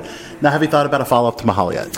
It's a great question. So my dream, obviously, is to make Mahal as accessible as possible, and I realize those headsets aren't as accessible. So um, if I could go do another round of funding, I would love to export this for a 2D experience, or I'd love to talk to somebody like at Avatar Studios or Hulu or Disney who might be interested in spinning this off as a short animated series. Like each of our characters we made, I could see having their own mini story. Even the Mortal Realm we created, I can see even having a, a spin off episode just focused on the villagers. Um, I think it's such a beautiful, rich world, and I would love to give it to the audience in a really yeah. accessible way. Would love to localize it into Tagalog and other languages so kids all over the world could enjoy this as well. I think it's really kid friendly, really family friendly. So those are some dreams. Uh, but before that, I'm going to take a nice long nap. I think that's really, really well deserved. But I saw the Oculus link is already up. So uh, can audiences see Mahal already? It's a great question. So we actually are doing our festival tour just like any traditional film, but we Okay. will be available on all MetaQuest headsets later this year, Okay. uh, right before the holidays. I can't give you the exact date quite yet, and it will be ba- available for free for anybody who owns a Quest headset. Wow. you got you got to check it out. Wow. So uh, how's your Tribeca experience been so far? Oh, well, I actually live in New York, uh, just uh, across the river in Mm-hmm. Queens, and so Tribeca always feels like a party in my own backyard, and it's been such an incredibly humbling experience to be a director, to see my team travel from all over the U.S. to come and support the project, Mm-hmm. to meet folks like you, to be able to work with people I adore here in New York, to, tra- to, to collaborate with them on the installation, collaborate with them on the publicity strategy, and so, so far this Tribeca has been a whirlwind, um, but I'm so grateful and just being so present and grounded in the beautiful reactions of the audience. And you actually are nominated for award in a first, right? The first Filipina uh, queer um, That's to to yeah. uh, be nominated for the New Voices Award. That's correct, Yeah, yes. So the Tribeca immersive category is broken up into two big Mm-hmm. sections. There's the Storyscapes section, which is for returning directors with three to four projects of XR or immersive Mm-hmm. under their belt. And then there's the New Voices category, which is for uh, directors who have had one to two directorial debuts under their belt. Um, and this is a brand new structure that Tribeca is doing. Usually they just have Storyscapes main competition, but this New Voices category is a brand new um, featured award, and so Mahal is nominated for the New Voices Award, and we will find out later this week whether or not we are winning the award or not winning the award. Oh my gosh, best of luck. We're rooting for the Filipinas. Come on now. Power. now, if um, a film producer came to you and said, let's do Mahal live action. oh goodness. Yeah, have you thought about like actors that like to portray? Honestly. Or do you like the format as it is? I think I like the format as it is. Okay. You know, um, we, we struggled with this a little bit in some of my previous work about the Philippines, where Yeah. we were doing more social impact work. I, I think live action is gorgeous. I think there's a world where I could enjoy live action. But there is something about animation that suspends so much disbelief. Yes. And there's something about animation that makes culture feel really approachable. You know, you see pieces like Encanto, Coco. Mm-hmm. Yes. Um, these pieces make that culture feel really approachable and magical. Mm-hmm. And I think for me, the beauty and magic of Mahal is that we, we're doing the exact same thing with Filipino Yes. culture. You know, it's not about, oh, he's not dark enough and she's not light enough, or, Mm-hmm. oh, you know, that island isn't actually in the Philippines, that's actually an island in Samoa, right? Like, all of the kind of cultural weird issues that I think sometimes come up from live action. Role like, oh, he's not full Filipino, or oh, she's actually um, Malaysian, right? Like these things that come up with casting. There's something beautiful about the wholesomeness of animation, where we're really just playing off the voices of these actors and the world that gets to be created with the artists. But I would be interested definitely in continuing to tell stories about Filipinos using different mediums. And if live action is one of those mediums that somehow comes my way, I would totally be open to that opportunity. Awesome. Well, Michaela, this has been phenomenal. Phenomenal. If you're at Tribeca, you got to check it out. And of course, coming to Oculus soon. Mahal, people. This is a, an amazing, amazing VR film that you do not want to miss. For everybody, not just Filipinos, but for everybody to check out for sure. Um, and uh, if you could, before we wrap up, let us know who you are. Throw out a plug for Mahal. Let us know you're on Below the Belt show and maybe a Filipino catchphrase or anything you want at the end. Sure, got it. My name is Michaela Ternasky Holland, and you're here with Below the Belt. I'm the co writer, co producer, and director of Reimagine Volume 2 Mahal, making its world premiere here at Tribeca Festival. Thank you so much for all your support of this project. Mahal kita, I really appreciate you all, and I appreciate folks like you mm-hmm. coming out to you. support us. Maraming salamat po. Thank you. Until next time. There is nothing like a good late night gummy bear. A gummy bear with anything in particular? Just the regular uh, gummy. Just Just a regular run of the mill. bear. Just a regular gu- run, run of the mill gummy bear. I love it. Well, Zod, that was um, my exclusive interview with Michaela Ternasky Holland, a Filipina filmmaker, um, particularly in the VR world, which was a part of the Tribeca Film Festival. And of course, our classic cut was Yellowcard Only You, um, which is a great song uh, for you pop punk aficionados. Um, sorry, let me correct this up. Yellowcard Only One. I mean, you, sorry. Um, but now, uh, joining us for our guest co-host for the second half of BTB, guys, we have. He is a multi-talented artist. He is an actor. He is a podcaster. He's a filmmaker. He is an editor. He's an audio editor. Uh, my gosh, the list goes on and on. It's Party Artie, Art Hall. Oh, I thought you were going to introduce Michael. you have all those accolades. You give me One of- far too much credit. Um, I one and think this is, this is like the most sober I've been joining your show, so I need Oh, to remedy you gotta that straight up for away. You need to remedy that quickly. I oh, has it been that kind of thing today? I love it. yes. I got my iced tea with a little vadi vod. Oh, I don't even bother mucking up my stuff right now. I just got straight up Woodford Re- Woodford Reserve double oaked.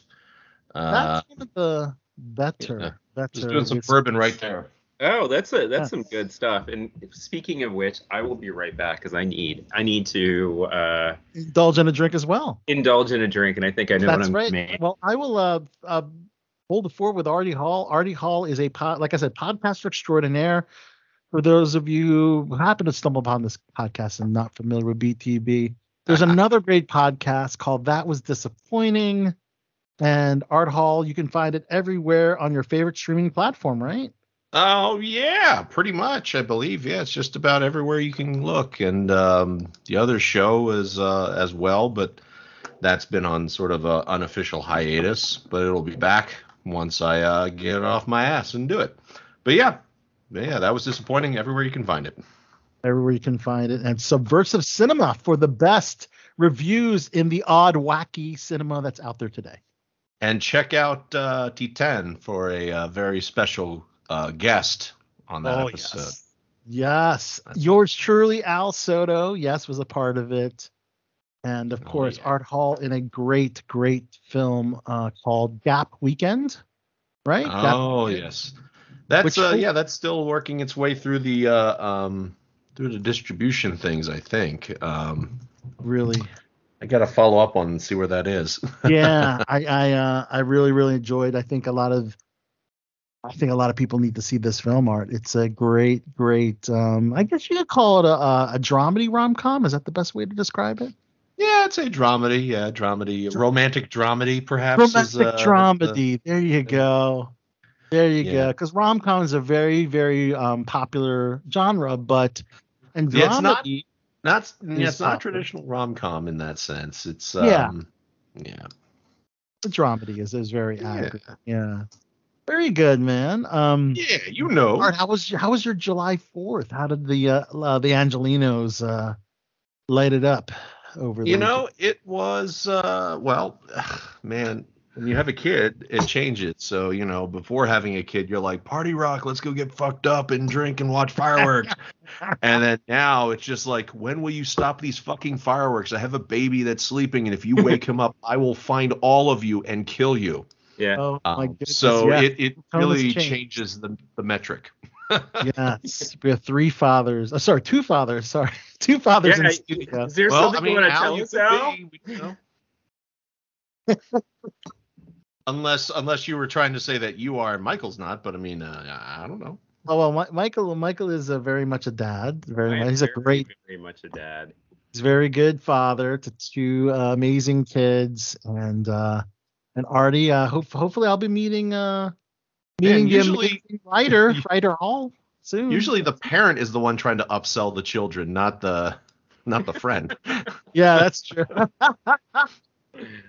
I uh, I don't I don't need to upsell my kids because my kids are at their age, they are just worlds better people than I was when I was their age. And I just I just don't understand how that happened. I mean, they're gorgeous and they're precocious and they're so incredibly funny and they're like my son is brilliant and my daughter is like this insanely talented gymnast Yeah. and uh and swimmer and i'm like how the hell did that come from my dna like, so It's like yeah you're quite the improv artist.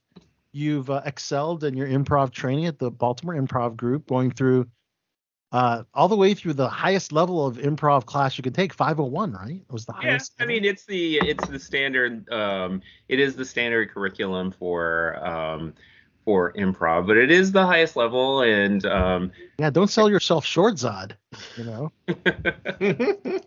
Do you have some, some upcoming improv shows that will hopefully be uh, our next show gets our next show our next show is august 5th or 6th Nice. It's the sunday the first sunday in august okay? because it's part of uh, the baltimore improv festival and uh, my group full transparency which you can follow on instagram now i think i think they set up an instagram page i gotta i gotta i gotta get to the bottom of that Yeah.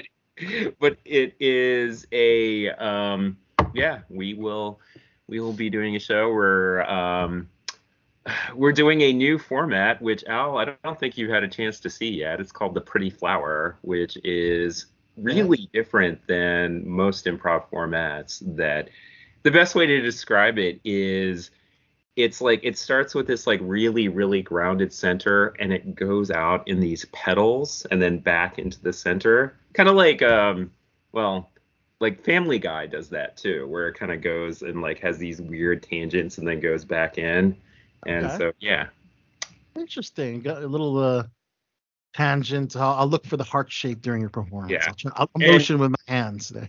Yeah, no one, no one can see this in um in you know since no one can watch a pod watch a podcast. But while you guys were drinking, I decided I should do the same thing, and so I am having I'm channeling my inner Toulouse-Lautrec here, and I'm going to have some absinthe. Oh wow. Yeah, man, it's uh I feel like I tried it doing that way and either I used the wrong kind of sugar or I didn't wait or whatever. But to make absinthe even remotely palatable, you got to put like the whole fucking cube in there if not like a, like 3 or 4. Oh, then you're getting the wrong kind of absinthe. You don't like that like kind of like pleasant licoricey licoricey. No, I hate licorice. I hate Okay. it. I oh, hate Oh it. god, I hate licorice too, And- dude. Yeah, like Oh, that you whole guys- yeast- you guys that will hate yeast absinthe thing. Can't do it. But it's I like love Grand I- Marnier, the, those flavors, yeah. I just- Well, I think I, I I think it was an episode of uh, that was disappointing. I don't know, maybe like two, three, four weeks ago, where I found a small bottle of absinthe in my fridge that I think my wife had gotten somewhere, maybe my parents did. I don't know, but it just ended up there. Years, and I've had it for a couple of years. Figured I'd try it. Took a shot during the show, and I instantly regretted it. Instantly regretted it. So, but yeah, Well, I, uh, feel, Art, I feel like it's uh, yeah, not my thing. but kudos to those who can, is what I'll say. Yes, And yes. More for me then. Yes, yes. While everyone's indulging, um, everyone's good for um, I'm roughly estimating 11:15 to 11:20, which is 8:15, 8:20. Art and Sod, you're okay? That's I'm when I. Yeah, that's an hour. That's literally an hour from 20. Are you going to cut this out of the show, or has the show not started? Oh no, no, we've been recording this fun. Okay, so you were just talking about how late the show's No, going I to just go. want to make sure. But You know, you know, it's I like- kind of like. I, I, I know you're probably gonna cut that out, but I always kind of dig. I kind of dig the the whole like, like, like the behind the scenes stuff. behind the scenes like um. I Uh, would imagine some listeners probably like that, where like you know because basically it's the realism. Well, you know, I listened to Yeah. Howard Stern. He he actually said, "Oh, I got to piss. I'll be back." You know, well, at So his like- at his price rate, he can do whatever he wants. he could so. do Right. right. right, He had a guest. I forgot who it was that actually says, "Oh, I got to take a piss too." And it's like, yeah, you know, that's the first guest that actually uh, paused their interview to go take a piss. Well, does he does he still like is this show still in a studio or does he do yeah, it? he, he does it at the Sirius Satellite Studios in New York. Okay, so and and his guests are in person guests. They're not calling Zoom I guests. think he, he has a combination of both. You know, like the whack pack is always like Okay. call-ins. you know, like Wendy, Wendy the slow adult doesn't. It it used to be Wendy the retard. Now it has to be called Wendy the slow adult, and Mhm. you have to kind of, you have to be very. It still exists, though. You know, the internet doesn't forget. Yeah. You have to be sensitive to, to the politically correct society. So, anyways, yes. Um. So we already did all the movie stuff. Now the second half is uh television and some other fun stuff. Um. Oh, great stuff! I'm perfectly primed for since all Yes. I watch is reruns of old shit. So Got all the movie stuff out of my TV. Well, first of all, Zod, are you caught up on? I'm not sure if Art watches this show, Secret Invasion. Marvel's current. I have I not seen the third episode yet, but I do know a major event happens in it. Okay, the- are you okay if we discuss it? Yeah, You of course. The major event. Yeah. Okay, well, there's a lot of major events that have happened already in the mm-hmm. 1st three episodes, and of course, in episode one, we sadly saw the demise of Maria Hill. Yeah, which was a stunning. oh, spoiler alert! Jesus. who we love. You're okay with this, Artie, right? This was yeah, I of- am. I'm not. I'm probably not going to be watching this. At this Okay. point, there's far too much Marvel content and way too many timelines, storyline threads. I, it's like if you didn't get on board that ship, like around the time of the first Avengers, you're you're you've missed it. all connected connected even before the first avengers art uh, going all the way back to iron man 1 but yes everything is like loosely connected now so it's a, it is a tough to kind of pick up a series like the secret invasion when they have references to captain marvel they have references to avengers endgame and and and um infinity war they have And uh, Iron Man and um, Captain America. captain america? Or it's all uh, it's all in this series and um you know i'm a big fan of sam jackson so and i'm a big fan of Emilia Clarke Khaleesi from game of thrones so i had to tune into this show. And just based on the first three episodes it was fantastic um so you know you've seen you've seen episode three. i have seen episode three. I Okay, so so it's like um so we can talk about it because I know Emilia like Gaia gets killed. well she gets shot so this is the thing when we want when we saw maria hill get shot at the end of the first episode the next episode two we got confirmation she was hauled off in a casket and her mother was talking to sam jackson you know tell me what happened you know blah blah blah very emotional scene you know with Mhm. sam jackson and then by by the end of episode three we see um, Emilia Clarke's gaia who is a Skrull get shot but you always have to get that definitive answer when it comes Right. to superhero stuff. So and I would I would be shocked if they killed Gaia that way. that's what I I'm mean, saying. It would it was a stunner when Maria Hill was killed. That I will not Yes. lie. I my jaw dropped when I saw that. And I was so too. I was so sure like they were gonna reveal it was a Skrull or something, but then they never did. And joins the list of of of um, Scarlett Johansson's Black Widow, Mm-hmm. and sadly also Robert Downey Jr.'s Iron Man. Yeah. But in the crazy world of superheroes, people can come back. You know. That's true. But uh, Sam Jackson, he's just so brilliant in this role, Zod. I mean, he's just good. And, and, and in episode two was a very great scene with him and Don. Did you see that, Zod? Yeah. Yeah. Yeah. Kind of like, you know, it, it brought, you know, it, it kind of brought some social issues about, you know, you and people like you and I that look like you and I had to Mm-hmm. you know, work even harder to to get to the positions Yeah. where they are, you know. So they, they did they did shoehorn that in a little bit, you know, being both the African American Avengers, you know, part of the Avengers in there, you know. But um yeah, it's it's been a pretty exciting. I mean, there's some areas with slow burn, but the one thing I can I can definitely say about Secret Invasion is the acting is superb. Would you agree?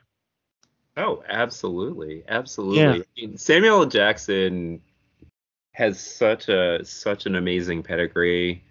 I mean, he's um and he's been playing uh he's actually been playing um Nick Fury kind of reserved and you can see like the weariness, world weariness behind behind him like in the way he's uh you know before he gets uh like you know because there's lots of these like really quiet moments and that's something that it's kind of like uh kind of like often underrated when it comes to Samuel L. Jackson's acting ability. Like he's everyone knows him for like, you know, and I will burn down upon thee with, you know, doing the whole like Ezekiel Great uh, furious was it? Great, furious anger. furious anger. Yeah, Those or who like attempt his- to dis- yeah, or like, yeah, that's my wallet. Bad motherfucker.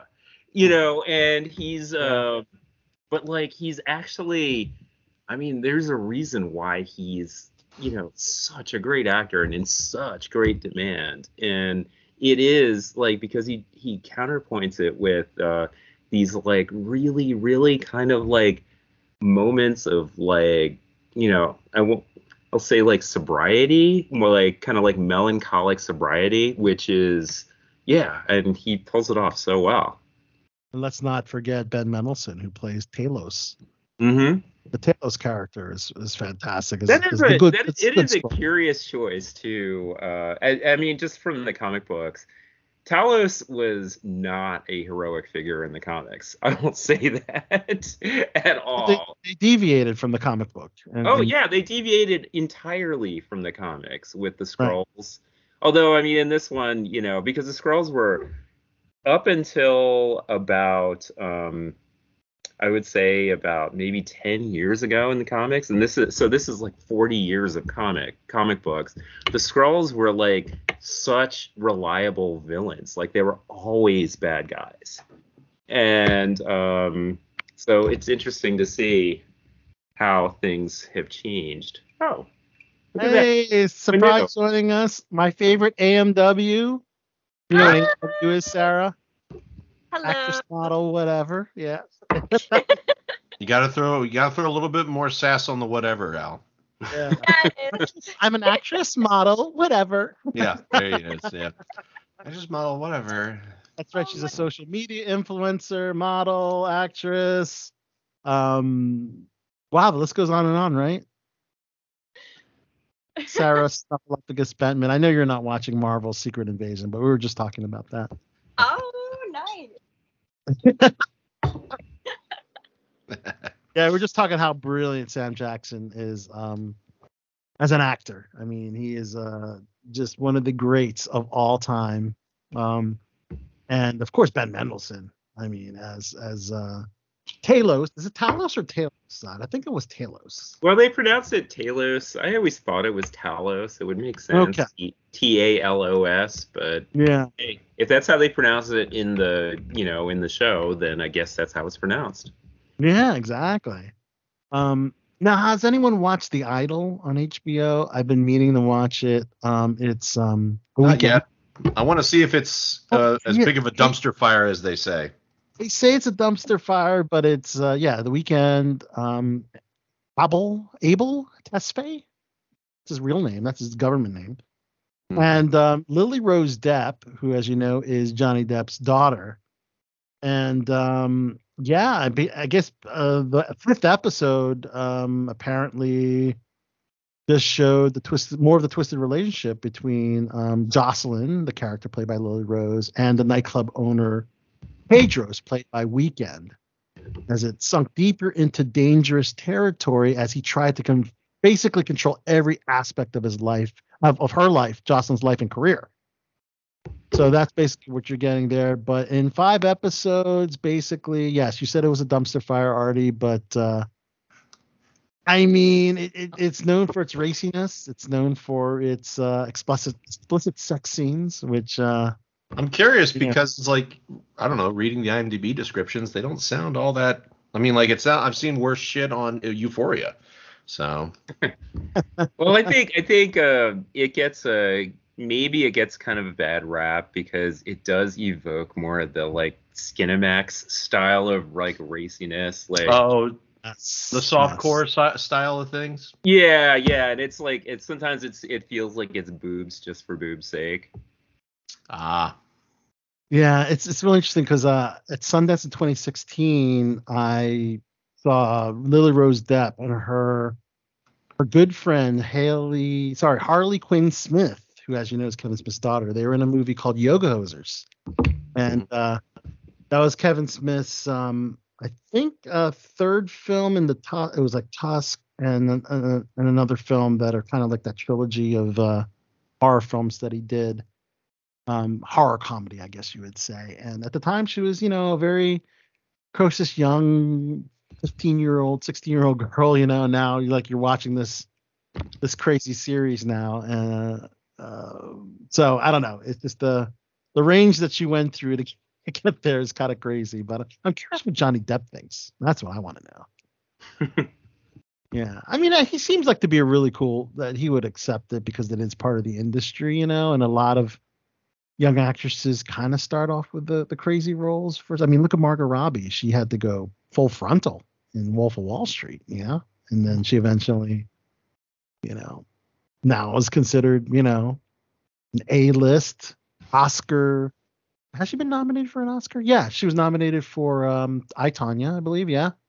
So she's in that caliber, that elite uh, group of, but she, you know, group of actors, but she still had to do nudity first, you know. So Well, I mean, she was she was already established before that, like before Wolf of Wall Street, wasn't she? That wasn't like her. um I think that was her breakthrough role. Was, Was was? Wolf of Wall Street? Yeah. I feel like that's where I didn't. I mean, I remember seeing I, Tonya came out before then, right? I, Tonya was after. that What definitely was after? I'd, Then I'd- Wolf of Wall Street's the very first thing I remember her in, and I'm sure she's had plenty of other roles, but that was the first Yeah. time yeah, I noticed her. Yeah, yeah. Sarah, what do you feel about actresses doing nudity? Um, do you, uh, w- and have you been asked to do anything in a film before? I know you've done your fair share of independent film. Well, um, I don't think you need to go nude in order to get like a big break or anything like this. Like, I feel like there are other ways. Like, I know like so many actresses that that haven't, you know, done anything nude or implied, and they are like, you know, fine or like A-listers. I feel like there's A-listers out there that have not gone nude. Yeah, there's a bunch, yeah, and it, it's certainly a testament of their acting ability, you know. Yeah. Uh, but yeah, I mean, but there's there's you know there's a lot of actors that have, and uh, um, I'm I'm certainly not complaining about Margaret Robbie, you know, as a big fan of her work, many of her films. Are you gonna see her? Are you, are you gonna see? Art's like, uh huh. Are you gonna see? Bar- is anyone gonna see the Barbie movie with? uh I'm I'm definitely gonna. see. Yeah, yeah, I would Yeah. I I'm think I'm- curious. I'm curious to see what it's about. You know, just see how. Yeah, I'm you know. Um. Well, moving on to TV. Uh, Wow, over on you were Max. right. The Wolf of Wall Street was her first American role That's what I thought. See, Outside hello. outside of. Australia. Yeah. Yeah. Oh no, she was in an episode. She was in Pan Am, the TV show Pan Am. It, nobody Oh. saw that. yeah. Okay. Yeah, that's true. But That's that why was it was her out first- for I think like one season, maybe two. Yeah. That's- exactly. So that was her big break. Zod. Yeah. And she went she went all out for that for that role.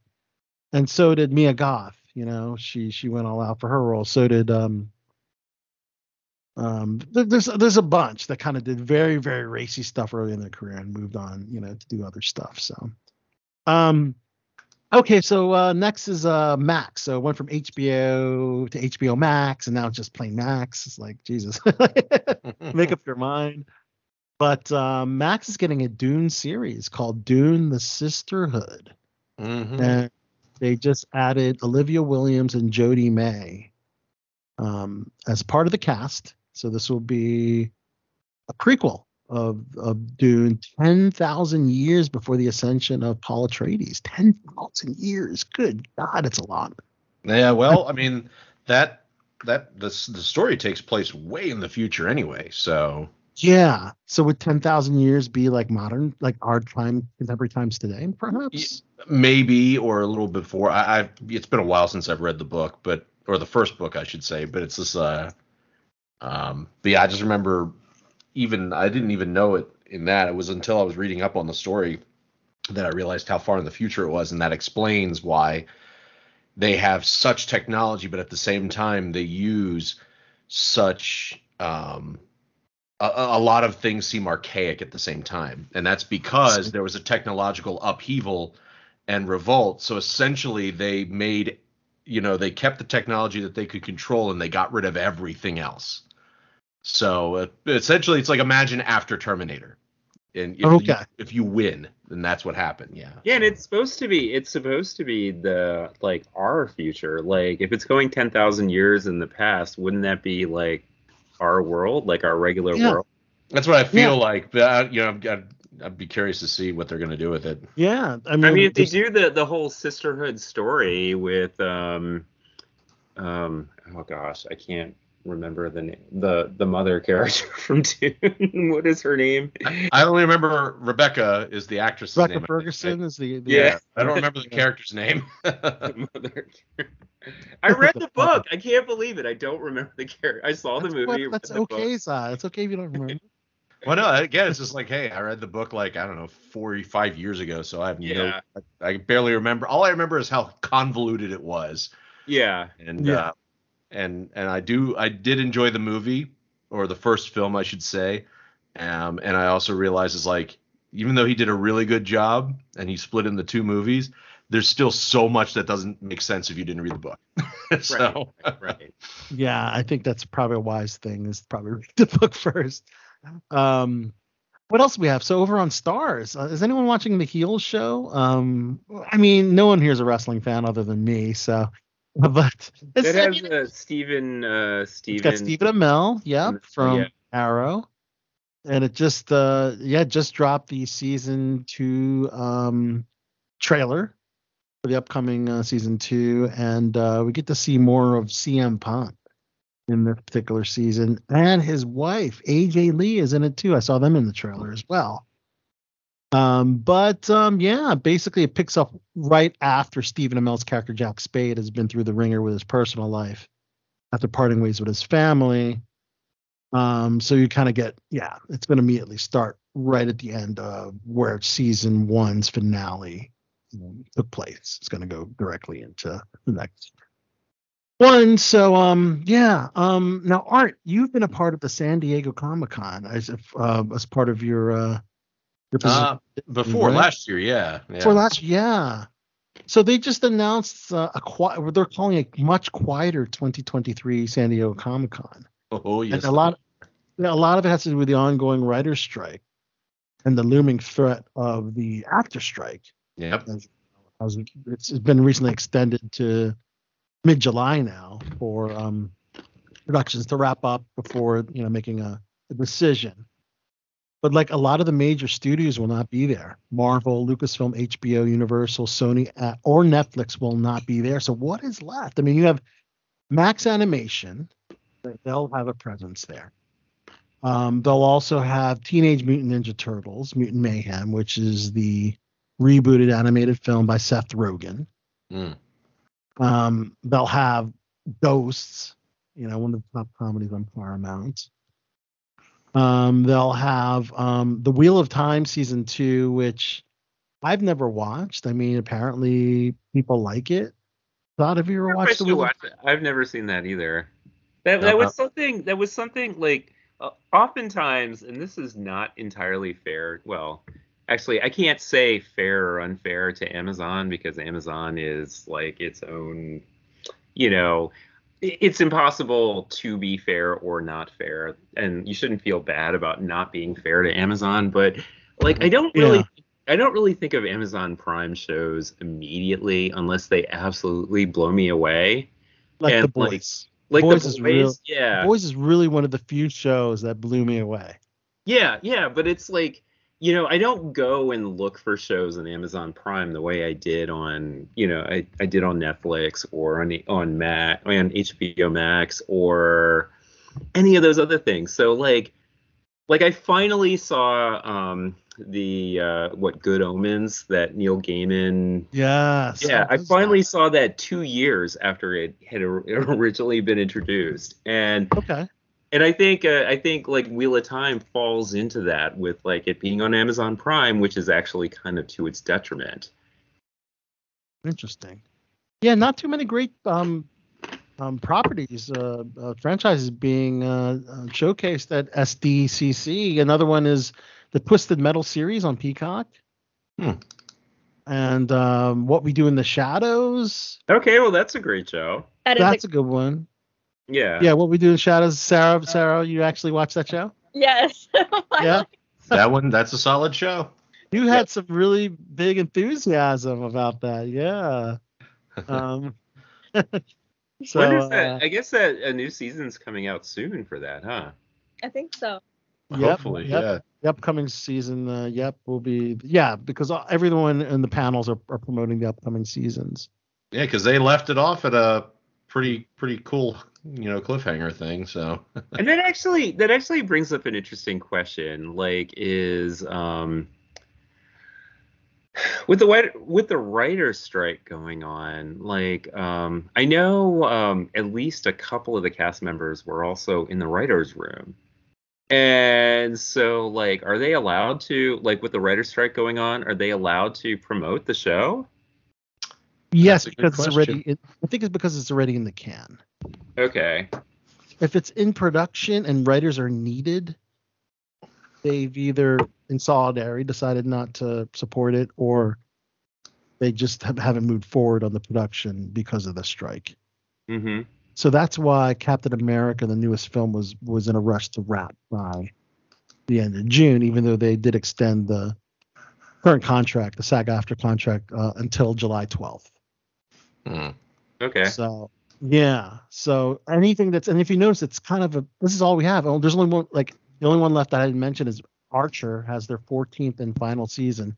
So compare these panels to previous one when they had Marvel and oh, yeah. all these big property like it's well they'll, they'll still have like the comic book panels and stuff like that They'll have the comic book panels, yeah, but it, it pales in comparisons to previous Comic Cons, while the big Yeah. properties, you know, not being there. And uh, Artie, you were a part of some of those big uh, panels last year, the ones that were affiliated with Disney, right?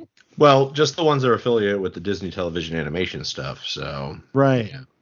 Yeah. Yeah, Oh, like- but but a subsidiary of Disney like Marvel or Star Wars, you didn't get to go to those panels, or you weren't. no, I mean, I also was just like too busy. and the, Well, but does that, does that include was- like when yeah. when you talk about Disney television animation? Are you talking about stuff like I'm like um, it's not Kim Possible. What is it? that What's the- Impossible was one of them. But, I Oh, mean, okay, that's gone. I mean, that show's been off the air, but yeah, it's that sort of stuff. okay. It's that that kind of stuff. It isn't like that new X Men cartoon that's coming out, or No, no, I feel like that's something under I don't know. Uh, I, I don't know anything about right? it, but I feel like that's like a another vendor or another studio that's just doing it in partnership or something. I see. oh, okay, okay. I, I I thought that was Disney, but okay.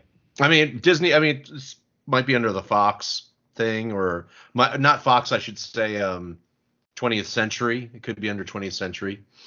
hmm Uh, Those are the folks doing that. So So yeah, this strike is pretty crazy, guys. So the extended to July 12th. So if the, the two parties do not reach an agreement, um, which is the uh, SAG-AFTRA union, the actors union, the WGA, and the studios, um, by the end of July 12th, then the union can call a strike, which we basically it will be its first in four decades. This is the first one for for the SAG-AFTRA and WGA to have a strike. Now there was a a writer's strike.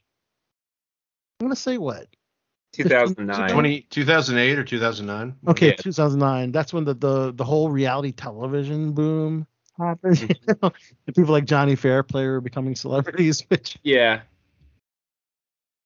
Mhm. uh, so we will see. I'm very, we have to monitor it very closely because it'll be very, very, very curious to see how this uh, will unfold, guys. So, uh, um, but uh, next on my list is some celebrity gossip stuff. Apparently, Britney Smear, Britney Spears rather, uh, was singing was singing yeah that too. Britney Spears was singing "Hit Me, Baby" one uh, one more time after the security of Antonio Spurs basketball star Victor Wembanyama was at a restaurant. Apparently, one of the security team slapped Britney uh, when after Britney tapped him on the shoulder to say hi. Hmm. And it's crazy because this is not, I mean, this is not a regular civilian fan, as, as Dean Rogers says, civilian. Um, this is not a regular person. This is Britney fucking Spears. Yeah. And she wants to greet her favorite NBA star. And apparently, according to uh, Victor's team, they're saying that they pushed her hand away and she slapped herself when they pushed her hand. So, so now um, it's an How does argument of even who's explain that? She they pushed her hand away and she slapped Well, herself. they yeah, because she pushed it and then they pushed it like pushed it away from her, and she ended up slapping her, her herself. yeah, that, wouldn't- that that couldn't possibly be hard enough to be considered a slap, even if that was true. Wow. She said I, it was really loud. I tapped him on the shoulder to get his attention. Um, the statement said that I grabbed him from behind. I simply tapped him on the shoulder. Then his security backhanded me in the face without looking back in front of the crowd. Wow. That's a that's that's crazy. I cannot imagine like the security being so overzealous. First of all, to Yeah. Right. to even to even strike a petite woman, and um, Right. That is I mean, no matter even if it wasn't Britney Spears, like what the hell, like uh, Yeah, I think it was that they pushed the hand away and then inadvertently she's kind of like struck herself as she as but at the same time, Britney did make a very good point, even though she's a little mentally not well, as you know, she's naked a lot on her Instagram posts and stuff like that. Um, she said she did make a very good point. She said, I get swarmed by people all the time.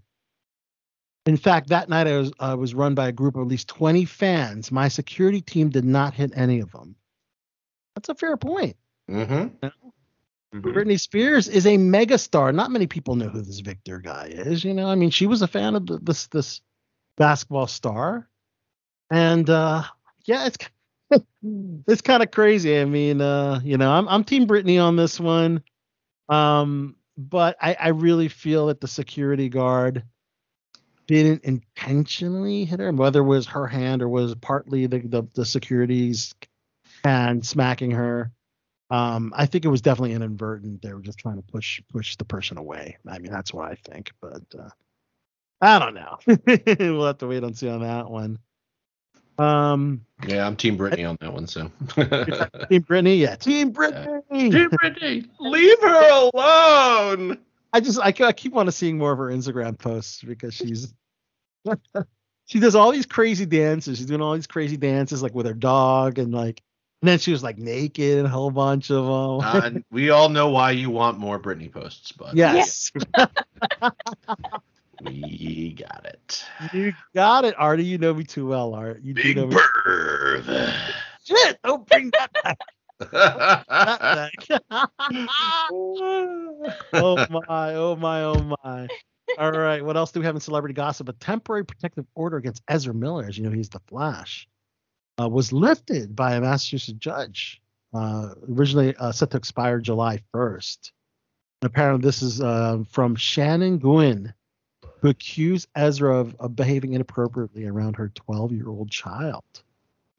Um, and apparently, she was encour- uh, encouraged by today's outcome and very grateful for everyone that stood beside her uh, and sought to ensure that this egregious misuse of the protective order system was halted. Wow. Um, so I guess um, she wanted it extended beyond July 1st, is what I'm gathering from this. I mean, when you're when you're dealing with a 12 year old child, and if Miller was accused of inappropriately acting towards a child, then yes, it, it should should not have expired at all, despite his public apologies and stuff like that. And Miller, of course, is saying that it was false claims. Um, they failed to uh, report the truth of the story. Blah blah blah. Um, but sadly, I think the Flash might be Ezra Miller's last major major studio project in a long, long time. Um, I hope they didn't leave it on a cliffhanger. I think it was pretty definitive. Todd, did you finally get a chance? Because we didn't we didn't get this. Did we see Flash together? I can't recall. We did not because Did- I was out of town when it opened. Okay, that's right. Yeah, I thought it was. I thought it was definitive because you know it's all about the multiverse and where Flash ended. It kind of established where we saw the second iteration of Batman, or there's actually three iterations of Batman. We had the Michael Keaton version, the Ben Affleck version, and in the very end we saw the George Clooney version. Oh, that's Um, hilarious. so it's like That's course- funny. and of course we have all these other like Batman in a montage, you know, like Adam West and stuff, but but really there's only three that were on screen. Um, the other ones was through the magic of CG or whatever. But uh, yeah, it's kind of crazy. Um, and so, um, yeah, they're not. I mean, because it it was it's considered like a major like box office flop, isn't it? it's it's unfortunate because it Yeah. had it done well, they would have probably reconsidered casting Ezra in another Flash or keeping him as the Flash. But I think that the bad behavior kind of marred that, you know, and of course the Spider Verse movie, I think, doing so well close to the recent fa- Flash didn't uh didn't help also, you know. I don't know. Um also allison Mack, the um you know, the girl from Smallville who uh was Miss serv- NXIVM, yeah. This Yeah. next that's It right. was, it was NXIVM. That's what it was called. It sounds like some kind of like software chip maker.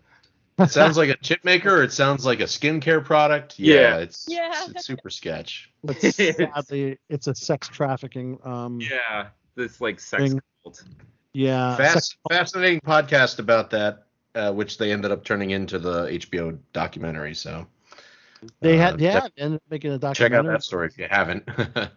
It's it's pretty crazy how basically they're trafficked and abused by Keith Raniere, who um, is now faced with 14 to 17 and a half years behind bars. He pleaded guilty back in 2021. I had And- such a crush on Allison Mack. I remember back in back in the day too. She did. She's definitely your type, but is she your type now, Zod? After after what she's well, what she's she's probably a little bit like, uh, well, like let let's see. Well, she's she's obviously kind of a sociopath, right. and uh, and then and then she's undoubtedly been hardened while in prison, so That's true. she could be my type. She could She only served two years. Is that enough to? uh Oh, well, I'm Well, it's probably not. I mean, unless it's uh unless it's some I mean, I guess it even like a low security prison. I mean, you've seen Orange is the New Black. It's still not Oh. a fun place. None not a fun place to be. right. NXIVM did some really, really horrific things. Though I mean, yeah, you're right, Art. The HBO hit docu series The Vow, which uh, aired its first season, and then the second season, 22. 2022 was um, discussed all of it. Um, if you want to check that out. Um, and um, the lot. Do I have one more gossip thing? Yeah, I have one more gossip thing, and that's the whole. This is a crazy twist in the whole Rust uh, debacle where Halyna Hutchins, uh, the cinematographer, was killed due to a loaded gun handled by Alec Baldwin. So apparently, the armor was charged last week with evidence tampering for handing off drugs. Um, in October 2021, and by doing so, she interfered with the investigation. So she was apparently drinking and smoking marijuana in the evenings during production. She might have been hungover at the time of the shooting, and on that very day, she could have been hungover, high, drinking, Mhm. and said, "Fuck it, let me put a bullet in this prop." gun." You know, like, holy shit, this is an interesting twist because you know people are trying to, you know, like the three three Spider-Mans pointing at each other, blaming Mhm. one, blaming Alec, blaming the armor, blaming the producer, you know. But uh, I think really after reading this, I think it really can you can point the finger solely at the armor, Mhm. you know, being hung over at the time of the shooting, you know, Yeah. and being charged for neglig- negligently firing weapon and killing her. So you bring in drugs and alcohol, and the fact that, sh yeah, I mean, that's just not it's not a good look, guys. It's just not No. a good look. Not not a good look. Yeah. Yeah. It, there's So- problems. And you know what's crazy? They are going to finish Rust. Um, and Alec is, you know, going to finish his work uh, as a lead in that film. And it all obviously is Oh. uh, the blessing of Halyna Hutchins' husband. They wouldn't have been able to continue and finish the film. So they're making like a dedication for her, which Mhm. I guess is the proper way to handle it, right? Would you agree? Mhm. Yeah. I mean, if they got if they got the sign off on it and they're gonna, you know, and dedicate it and you know maybe have a message or something, then yeah, absolutely. Yeah. And I think uh, people want, I guess, you know, people are going to want to see it. They're going to want to see how, you know, Mhm. I don't know. Do you think they're going to edit out that scene when that Alec points? I'm sure they'll have a different take or they'll probably redo that. Yeah. Do you think a disclaimer might be needed too? It's just some I don't. crazy- I mean, I don't. I've never seen a disclaimer in a film, yeah. like a, a like a theatrical film. I'm, they do that all the time on like, you know, Netflix or whatever. But I've never seen it on a theatrical, so I doubt it. But I mean, then again, they didn't leave the footage in on the Crow, did they, or did they? Ooh. Because I thought they good took a particular take and they didn't use that take, but I could be wrong. It's a good question. I think that was that not off camera. I don't think remember. It was off camera. I think I that thought they incident was were off they were camera. just like playing around with it. That's when it happened. It wasn't it wasn't filmed. It wasn't filmed, but it would had some wonky CG for you know his to finish the film, and they had a, a stand-in or a body double, and then they just kind of at the time the CG was horrific. I really Yeah. wonder. I haven't seen that movie pretty much since it came out. I really wonder what it would be like to see that now. Yeah, I'd be curious too. Yeah. Uh, It's it's crazy because I remember just how bad CG effect is. That was like the early part of CG was in the 90s. Mhm. and some was just so god awful. Like, I mean, practical effects are good because practical effects are practical effects. They use them today. They used them back in the day. But like CG early was so bad. uh, I remember watching um, Bill and Ted too because I wanted to watch both films before the third film. So I watched two, and I remember just the the effects being so so bad, like just horrific. Even the practical effects were, were god awful. Oh well, that that's a whole huge discussion that you could make an entire show out of of just you know what people considered to be great or good or passable effects and how that changes and ages. I mean, if you think about movies we saw even five years ago, we'd be like, that looks pretty fucking good. And then you go Yeah. and watch it now, you'd be like, that looks like garbage. So well, a you know counterpoint for that. If you watch Jurassic Park now, that, that one still looks fantastic. that one for the most part still holds up. yeah. Yes. And it's because they did the, the best blend of mostly practical, Uh-huh. some digital, and incredibly detailed stop motion. that worked. Like, that, Their stop motion is so detailed, unless you know what you're looking for, you can't tell when they're using it. Hmm. What about um Star Wars Episode One? All the the things. You mean pre, before, uh, ep, oh wait, episode one with Jar Jar? One. Yeah, with Jar Jar. Oh, dude, that looks like they shot it on a green screen because they did. Yeah, yeah, that one. Yeah. Or, or or another movie that I haven't seen since it came out, but I remember I thought it was awesome when I saw it when it came out. And it's kind of forgotten now. You might guys remember a movie called Sky Captain: World of Tomorrow? I remember, I never saw it, but yeah, with Angelina Jolie, right? Angelina Jolie and Jude Law and Yep. uh, Gwyneth Paltrow, and I that like blew my mind when I saw that because it was I mean it was stylistically in black and white and obviously it was it was all done on a green screen but at the time I was like wow this is amazing and uh, I gotta wonder especially because it's like completely forgotten today Mm. probably is not held up well You know, I, I felt the same when I just looked at some clips from um, Sin City. At the time, it looks so good and on point, and going back, it's like if you go into it realizing it's supposed to look like panels of a comic book, it's one thing, Mhm. but because it was shot, I believe, mostly digital, it's like it, it's just there's something weird about it. It's just Right. fucking weird. Oh, that's Yeah. that's definitely worth a rewatch for sure. I gotta I gotta rewatch those yeah the Sin both Sin City movies yeah. Yeah. I mean, they were. I mean, they were uh, groundbreaking during its time. Of course, yeah. Nobody's like Well, But they were taken. They were taken almost directly from the comics, even to the point where they like copied panel by panel. panel by panel. Yeah, and it's Even like, Jessica Alba's uh, tower scene. Everything else. Uh huh. Of course, had to bring that up again too. Well, huh? gotta remember that. I'm Fucking Sarah's rolling her eyes. You know, Sarah, if you if you chime in and jump in more, he'll probably say less stuff like that. I think he keeps forgetting you're here. You have to remind him to be a gentleman. Yeah. I am a gentleman, aren't I, Sarah B? Come on, I'm still a gentleman. Hey, hey, no leading the witness. Don't you try that gaslight bullshit while she's on Uh, gaslight bullshit. Oh my god. Oh my god. Well, we're wrapping up tonight's show. Um, of course, we end with the RIPS, and then we'll go into plugs before we end the show.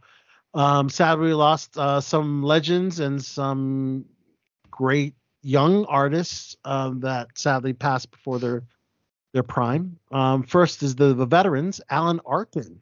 Um, You know, he won an Oscar for Little Miss Sunshine. Mhm. Um, sadly passed away at the age of 89. He was the star of one of the very first movies my parents got a videotape for.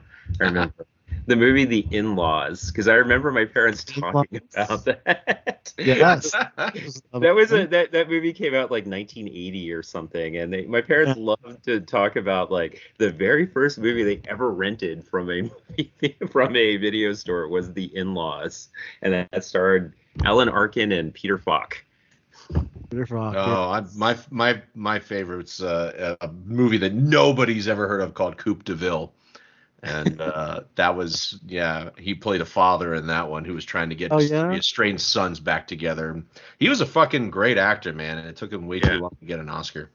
Yeah, a Little Miss Sunshine. He, he won the Oscar and he was nominated uh, for his role as a Russian sailor in um, The Russians Are Coming, The Russians Are Coming in 1966.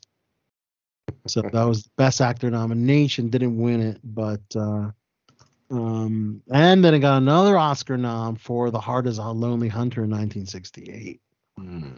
So he didn't win all the way until 2006 after doing those two. Oh, and I forgot wasn't wasn't he in um, Wait Until Dark with Natalie Wood?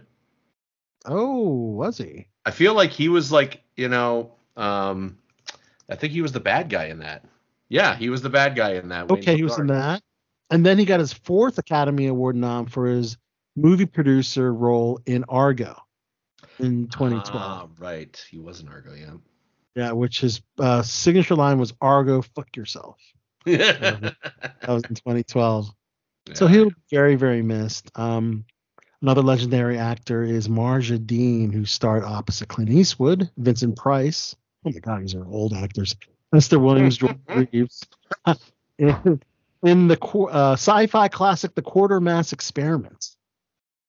So um, she lived to 101.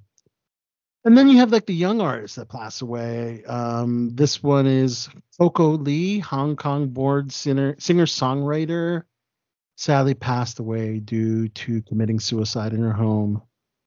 Um, she was only 48 years old. Damn, that's really, really sad. Mhm. Um, also, uh, we lost Robert De Niro's grandson, Leandro De Niro Rodriguez, at the age of 19. And sadly, um, he died um, due to fentanyl, fentanyl laced drugs. And I've said it on the show many times, man. You motherfucking drug dealers, you get that fucking fentanyl out of your goddamn drugs and stop fucking killing people. I'm goddamn serious. Too many fucking goddamn people died. It's a bad business model. It just Horrible. doesn't make any sense. It really doesn't make any sense. Seriously, it, is it it, fires is me it up. just that it makes it like cheaper to make? Like it, I've never really understood why they do that. I, I I don't know. I mean, it's like I feel like unless fentanyl is just this perversely cheap additive, Mhm. and they're trying to just boost the experience. I don't know. I can't imagine it being that cheap because I mean, it's you know, it's like I remember that's the sort of shit you see in hospitals. So it's just I, I don't know. I don't know. A colleague that I think everybody in this room knows, but I'll withhold the name, said that it it, it makes the in low doses can make it more more addictive, adds more addictive qualities to, to the. That's Okay. more. What's that? Oh, addictive More addic- quality. Gotcha. Makes it more addictive. So it's like uh like I guess the, the the dealers and the and the provide and the suppliers they're what they're doing is like they're trying to do this balancing act where they don't put too put enough in I mean they don't put too much in but they're they're constantly fucking that up and that's why people are dying People are constantly. dying.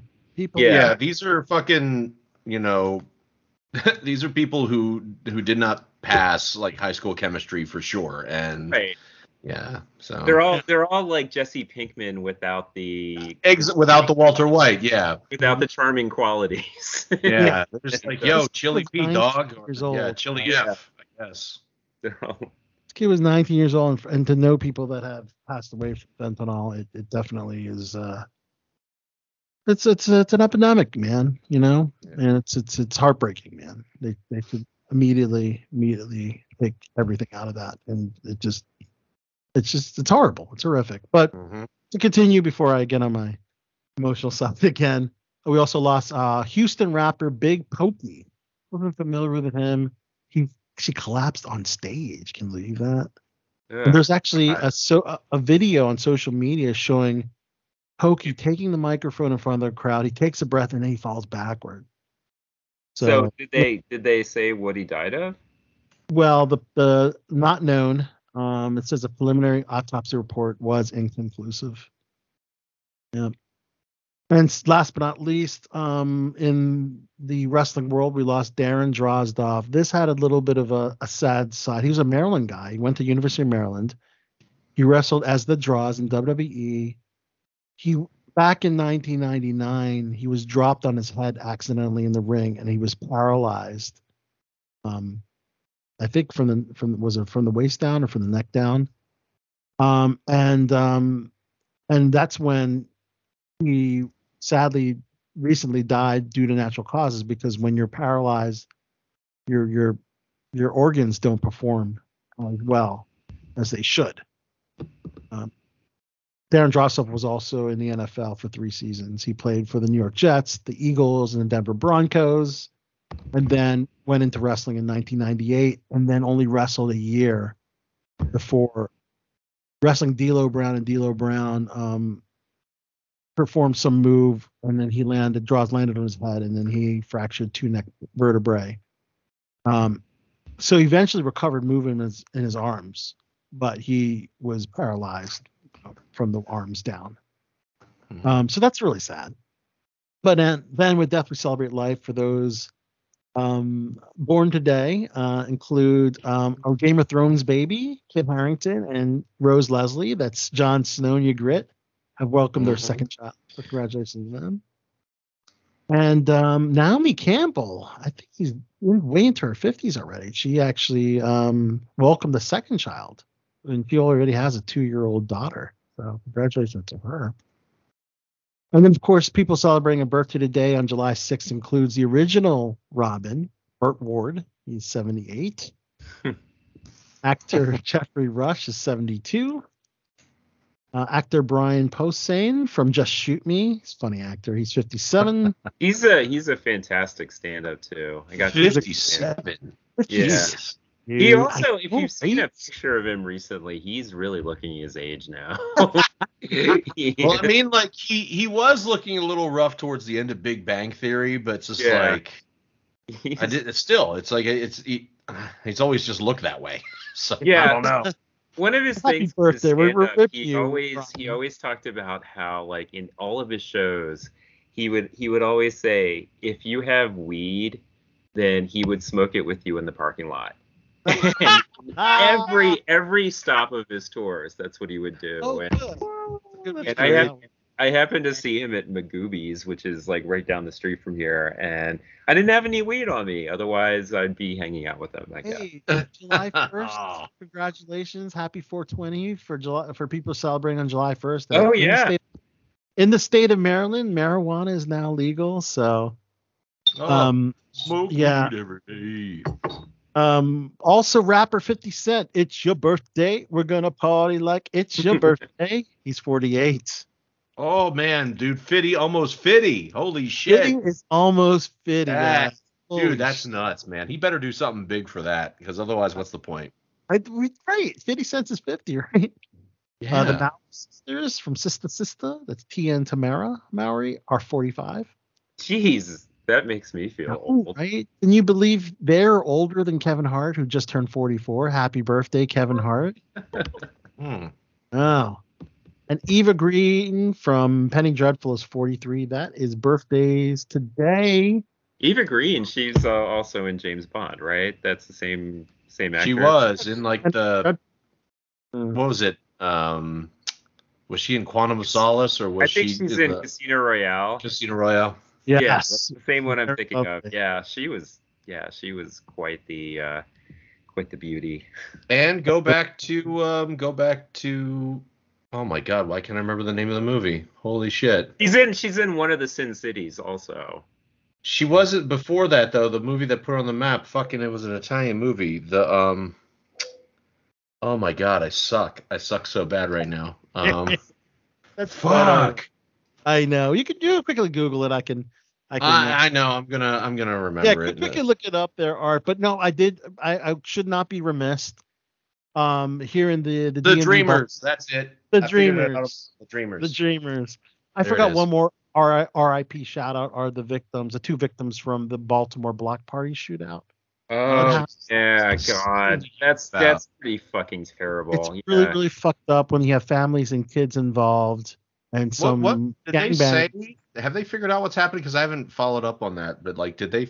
Didn't they have somebody suspect or something? Or They don't even have suspects, but Sarah, you you're familiar with the area, and in fact, there was there they believe it is gang related, but I guess they don't have a particular person or person of interest right now, do they? No. No, it's so sad. I really, I really hope they catch catch the shooter and uh, and justice is served in that case. Um, very, very sad. Two people died. I think twenty people were shot. I mean, I guess one thing we can say at least the, the casualty count was low, considered how many people were shot. Twenty people were Mhm. shot, but but two people had passed away. So rest in peace to to those that passed away. So um, and uh, closing out tonight's show, um, any shameless plugs? You want to plug anything? Art Hall. I think S- I think Sarah has a plug. Sarah, do you have any plugs? You are a She, social she's media. offered you're a an- cumulative seven words this this uh, appearance, so we need to give her the stage now. Sarah is a social media influencer, and and from time to time, Yeah, you where do you? help. Where, what's your what's your at? Um, I'm at Sarah underscore Gabriella. That's right. And I I, guess I have one plug. I'm on Times Square billboard uh, right now, which is yes, That's a that's a pretty huge. That's huge. That's a pretty big plug. Yeah. Yeah, What's, that's, what's it that's for? a big plug. What's it for? Yeah. It's modeling. Um, I got picked to model with a with a designer, so I was like, ah. But, but what's the uh, what's the product that you're modeling? Shop the runway. It's it's a it's a, like a designer. Oh. Can you send us the image on the chat, or just send it to us here? We want to see it. Yeah, Is it? totally. Is it? Wow, that's Did you post? awesome. Wait, actually, first of all, did you post on your Instagram? Because we that I did. I did. is that your Let's look most prominent job so far? Um, yeah, I think so. I, w- I would definitely say that's it's probably. Yeah. Oh shoot! Here it is. Here on on on uh, Sarah's official Instagram, Sarah underscore Gabriella. Sarah spelled S E R A. I gotta look her Yeah. up. I gotta look you up It's actually Do it. It's actually Wait, can you just put that? Can you put it? uh, sh- Screen share, share it in the chat because I'm too lazy to go looking on the internet. At Sarah Gabriella. Was it Instagram.com slash Sarah Gabriella? Instagram.com slash Sarah Sarah underscore Gabriella. I think that's it. Yeah. Oops. Oh, look. He Spelled. put it on there. So close. You you're so close. You're so close. I was so close, but no cigar. Senor. No cigar for you, senor. All right, I'll just change that a drink. that I've had drink. to an you know? A. Yeah. Um. Yes. check it. Check it out. Wow, that is a an accolade. That is amazing. And of course, you can see a lot of amazing photos of Sarah Gabriela on her official Instagram. Sarah Gabriela. It's not Gabriela. loading. Why isn't it loading? Is that right, Sarah? Is that the right URL? let me Instagram.com. think so. Yeah. Instagram.com. Well, Uh, maybe maybe it's shit, uh, look at that. it's yeah, all this fancy recording that we're doing that's bogging down my internet. Who knows? Hmm. Yeah, that is indeed the. Yep, that's indeed the URL. The second one there. Uh, Oh, I know. I'm just gonna open this in Chrome. Isn't this fun? Everybody listening, you're hearing like all this behind the scenes bullshit. Right now. this is the fun part of the editing this is process. good radio right here. That's that's what I'm And talking about. Sarah, you were recently as uh, part of uh, local uh, DC news doing their morning segment, right? Yes, yes. Fox Yes. Five for H and M. Five, yeah, Fox Five in in DC. Yeah. Yes, yes. How was that experience? It was fun. It was really fun to be a part of the news and model for H and M. It's such a great company. Oh, that's awesome. H and M, you can get some really great, great apparel, uh, clothes uh, for you know that look fashionable and pricey, but they're really not expensive at all. Very affordable. That's what H and M is known for. So, uh, very, very, very nice. And wow, that is an amazing billboard too. So yes, Sarah. Thanks. Graphic. I always have to pronounce it because it's not Sarah, but Sarah. Well, I, I got the I got the the page you're looking for is in here from uh, Instagram, so I'm just gonna have to trust whatever you're saying right now. Okay. I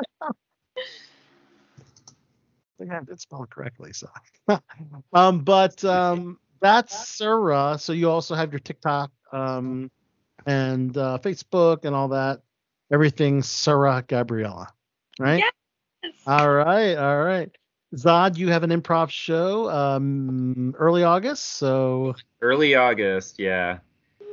Yep, it is. Uh, we're doing the Pretty Flower, which people have no people who don't know improv probably have no idea what I'm talking about. But it's a fun format, and if you watched a show that uses it, you would recognize it because it's used in a lot of comedies. It's basically the idea of having a central, central, like usually quite grounded scene, and then going off on tangents and pivots from it, but returning back to the grounded scene. Like, and uh, yeah, it's been a blast. I- I'm really that's having something that's something different. I like that. fun. Yeah. Awesome. Yeah, we've been doing like Harold stuff, and Harold might be something that no one has any idea what I'm talking about either. No, no, I saw. I Oh, saw I've heard of the Harold thing. Yeah, Yeah. I, don't, I couldn't tell you what it is, but I've heard of it. Okay. the techniques in one of the the, the classes at, at the Baltimore Improv Group, right? Yeah, yeah. So this is this is really cool that we've been moving because like everybody who goes through like a, an improv like curriculum, they usually are brought up doing the Harold. The Harold is like the gold standard for improv. But the thing is, it gets it gets kind of staid and it's like really really restrictive, and with uh, like because it's so you know, even though it's improvised, it's very, very formulaic, like how it's done. So yeah, doing this new new format is really cool. I've been liking it. Cool. Last but not least, Art Hall. You have a oh. No. TWD. That was disappointing. And Subversive Yep. Anything else you're pro- promoting right now? Nah, B, that's it. That'll be it. All right, check it. check out. out. check out the podcast. You can All hear right. cuss a lot more on those. You could you completely drop the f bomb. oh, I, I do on here occasionally. I just haven't felt the the, the urge hasn't come to me. Has so. it come yet? It was it was it was funny because that's such a departure from uh, from Dean, who was like earlier on the Oh, show. God, he, he says f. You know, he doesn't he really said, say he said "f the critics," and He remi- doesn't he remind you of Carlton? A little bit. That's why I said he should have done the Carlton. Yeah. he's a good he's guy. a he's a fantastic guy. very, It's, very, but- very good guy. but And, it's um, it's it is funny. And uh, oh yeah, Sarah Gabriella is is uh she has a role in one of the Barkada DMV short films.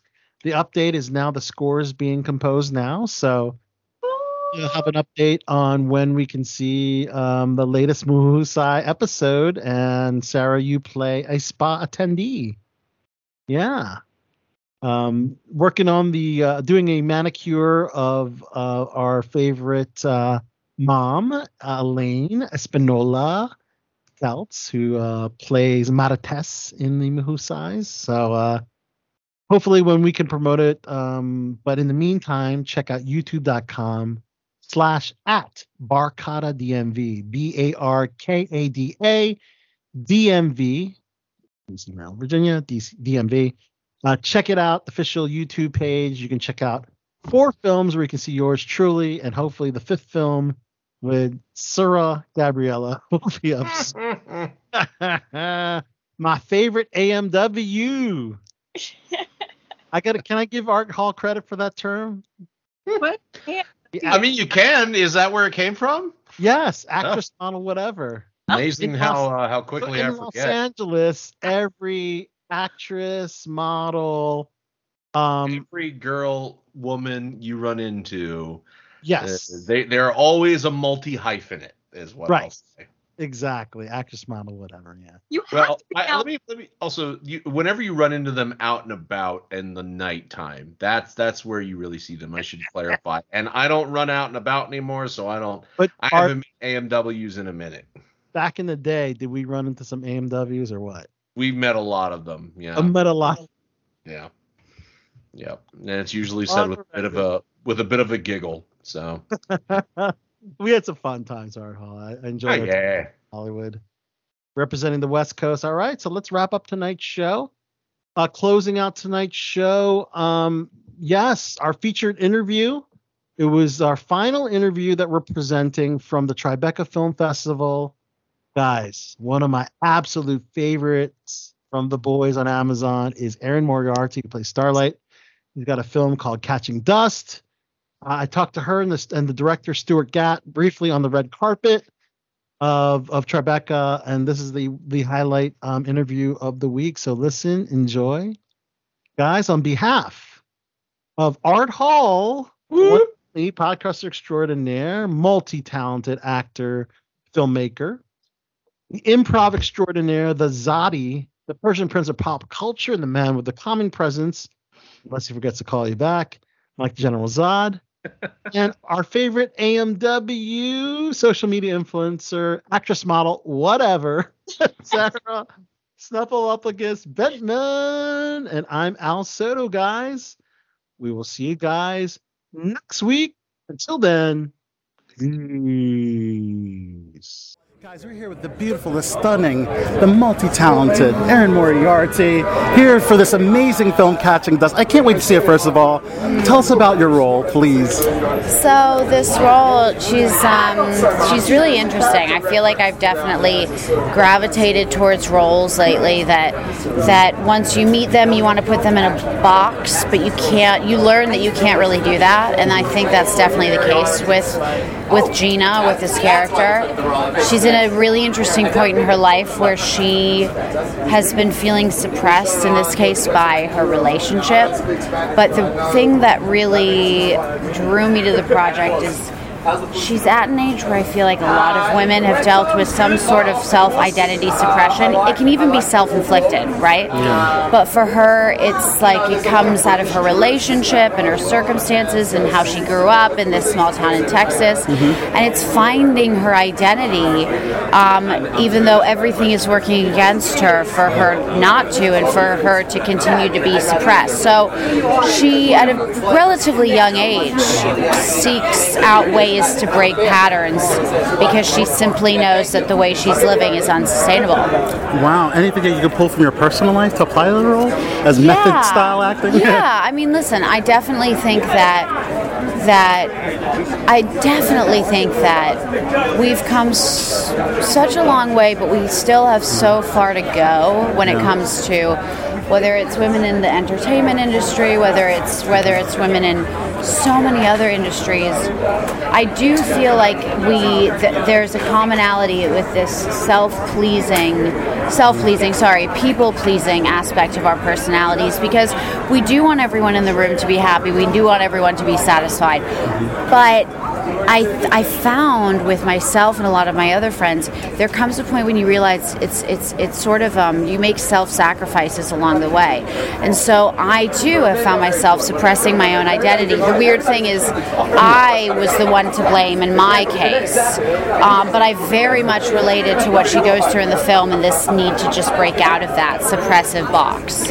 Um, so even though her situation is specific, I think a lot of people will be able to relate to it. Wow, that's fantastic. What a great Mm. response. Tell us about working closely with Jai Courtney as your scene partner. Mm, Jai is the best, and I'm not just saying that. He's um, it's really cool because we're very different in terms of our approaches. We're very different as actors, and so he balances me out so well. And I hope it's vice versa. But all I know is, is I can be more neurotic. I can be more of a prep fiend, and he is just so present, and he demands my presence. And he also is just, you know, I've said this over and over again, but I'll keep saying it. He's such a warm, good, supportive human being. He's exactly what you would want out of a scene partner. So you feel so safe to be so vulnerable, and, and, and that's really what it's about. You, like we have to go to such vulnerable places for this Yeah. film. So so really, kind of checked all the boxes in that sense. Wow, fantastic. Yeah. You're working with a great director with Stuart, who's a Brit, but writing about Texas. So I thought that was really interesting. Tell us about being directed by the great Yeah. Stuart. Yeah, he's wonderful. He's he's just got this way of communicating with actors, and I feel like it stems from. I think he's a very sympathetic and empathetic human being, and I think he's very intuitive. And I think that often directors need to learn how to study each actor and what they need. Do you know what I mean? It's very specific to each actor, and he has Yeah. that skill. And he's also like, he works really hard, he's a good human being, and so he attracts like really awesome people. But it's really he writes really well. He's really collaborative. He's he directs really well, and he's got a strong image of what he wants. And yet he doesn't have the ego to push against collaboration. So it's that perfect amalgamation. And Love he's it. a joy. He's I just I can't wait to see what he continues Open to do. to your ideas too, right? Yes, very open, very very, Collaborative, very yes. collaborative, which was so fun, that. so fun. Gotta talk a little bit about Boys. It's my Uh-huh. favorite show. Oh my God. What's been the highlight for season three? Season three highlight. I mean, season three highlight. I feel like would have been quitting the seven because I feel like it's the, the show has been building up to that moment of me quitting the seven. Um, and then also that just poses like we just finished our most recent season, season four, and And what can we expect Oh in, in so many words? I'm, I know, like, it, the funny thing is, if I say anything in detail, I'm going to get shot down by some Amazon snipers. Um, when people ask me that, like, I, I, I lose my speech because I don't know how to mentally, like, That's a one. It's gonna you be crazy. You would think that we wouldn't be able to, like, continue to outdo ourselves each season in every single way, but we have. Okay. Like I, I, I can't go into detail because it's just like I, it's ineffable. You know what I mean? I will say that that that it, it, it remains it maintains its ca- character driven um, its character driven component, but the circumstances and the stakes just get higher and higher, and it, it gets crazier and crazier. And we can't wait to see it. Thank hey, you so thank you so much. Guys, we're here with director, writer, producer of Catching Dust, the one and the only Stuart Gatt. How's it feel to have your film have an exclusive premiere here at Tribeca? It's good. I mean, it feels better. You call me the one and only. So I mean, that feels. That feels yeah, um, honestly amazing, man. I mean, like, I'm from a working class family in, in, in London. Like, where I come from, people don't really get to this stage, man. It feels a lot to overcome this, man. So I'm, I feel very blessed. Very blessed. So, as the writer of this project, tell us about your inspiration and, and coming up with the story. It's. I think that kind of growing up like I did, you, you look for a lot of escapism, and it kind of made me a bit of a daydreamer. And um, I definitely didn't grow up in a desert in West Texas, but I think that maybe in my mind, escaping there was a nice place to be. So.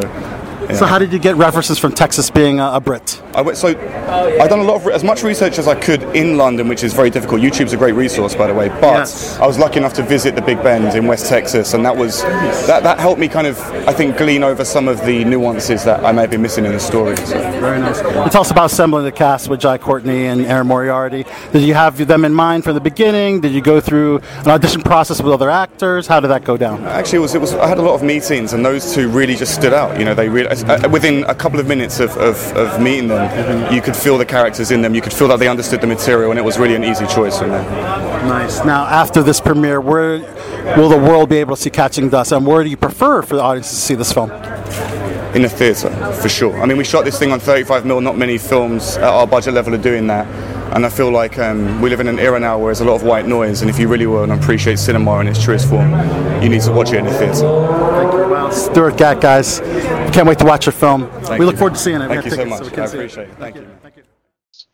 Well, it has been a ill show tonight and I think we have all learned some valuable lessons.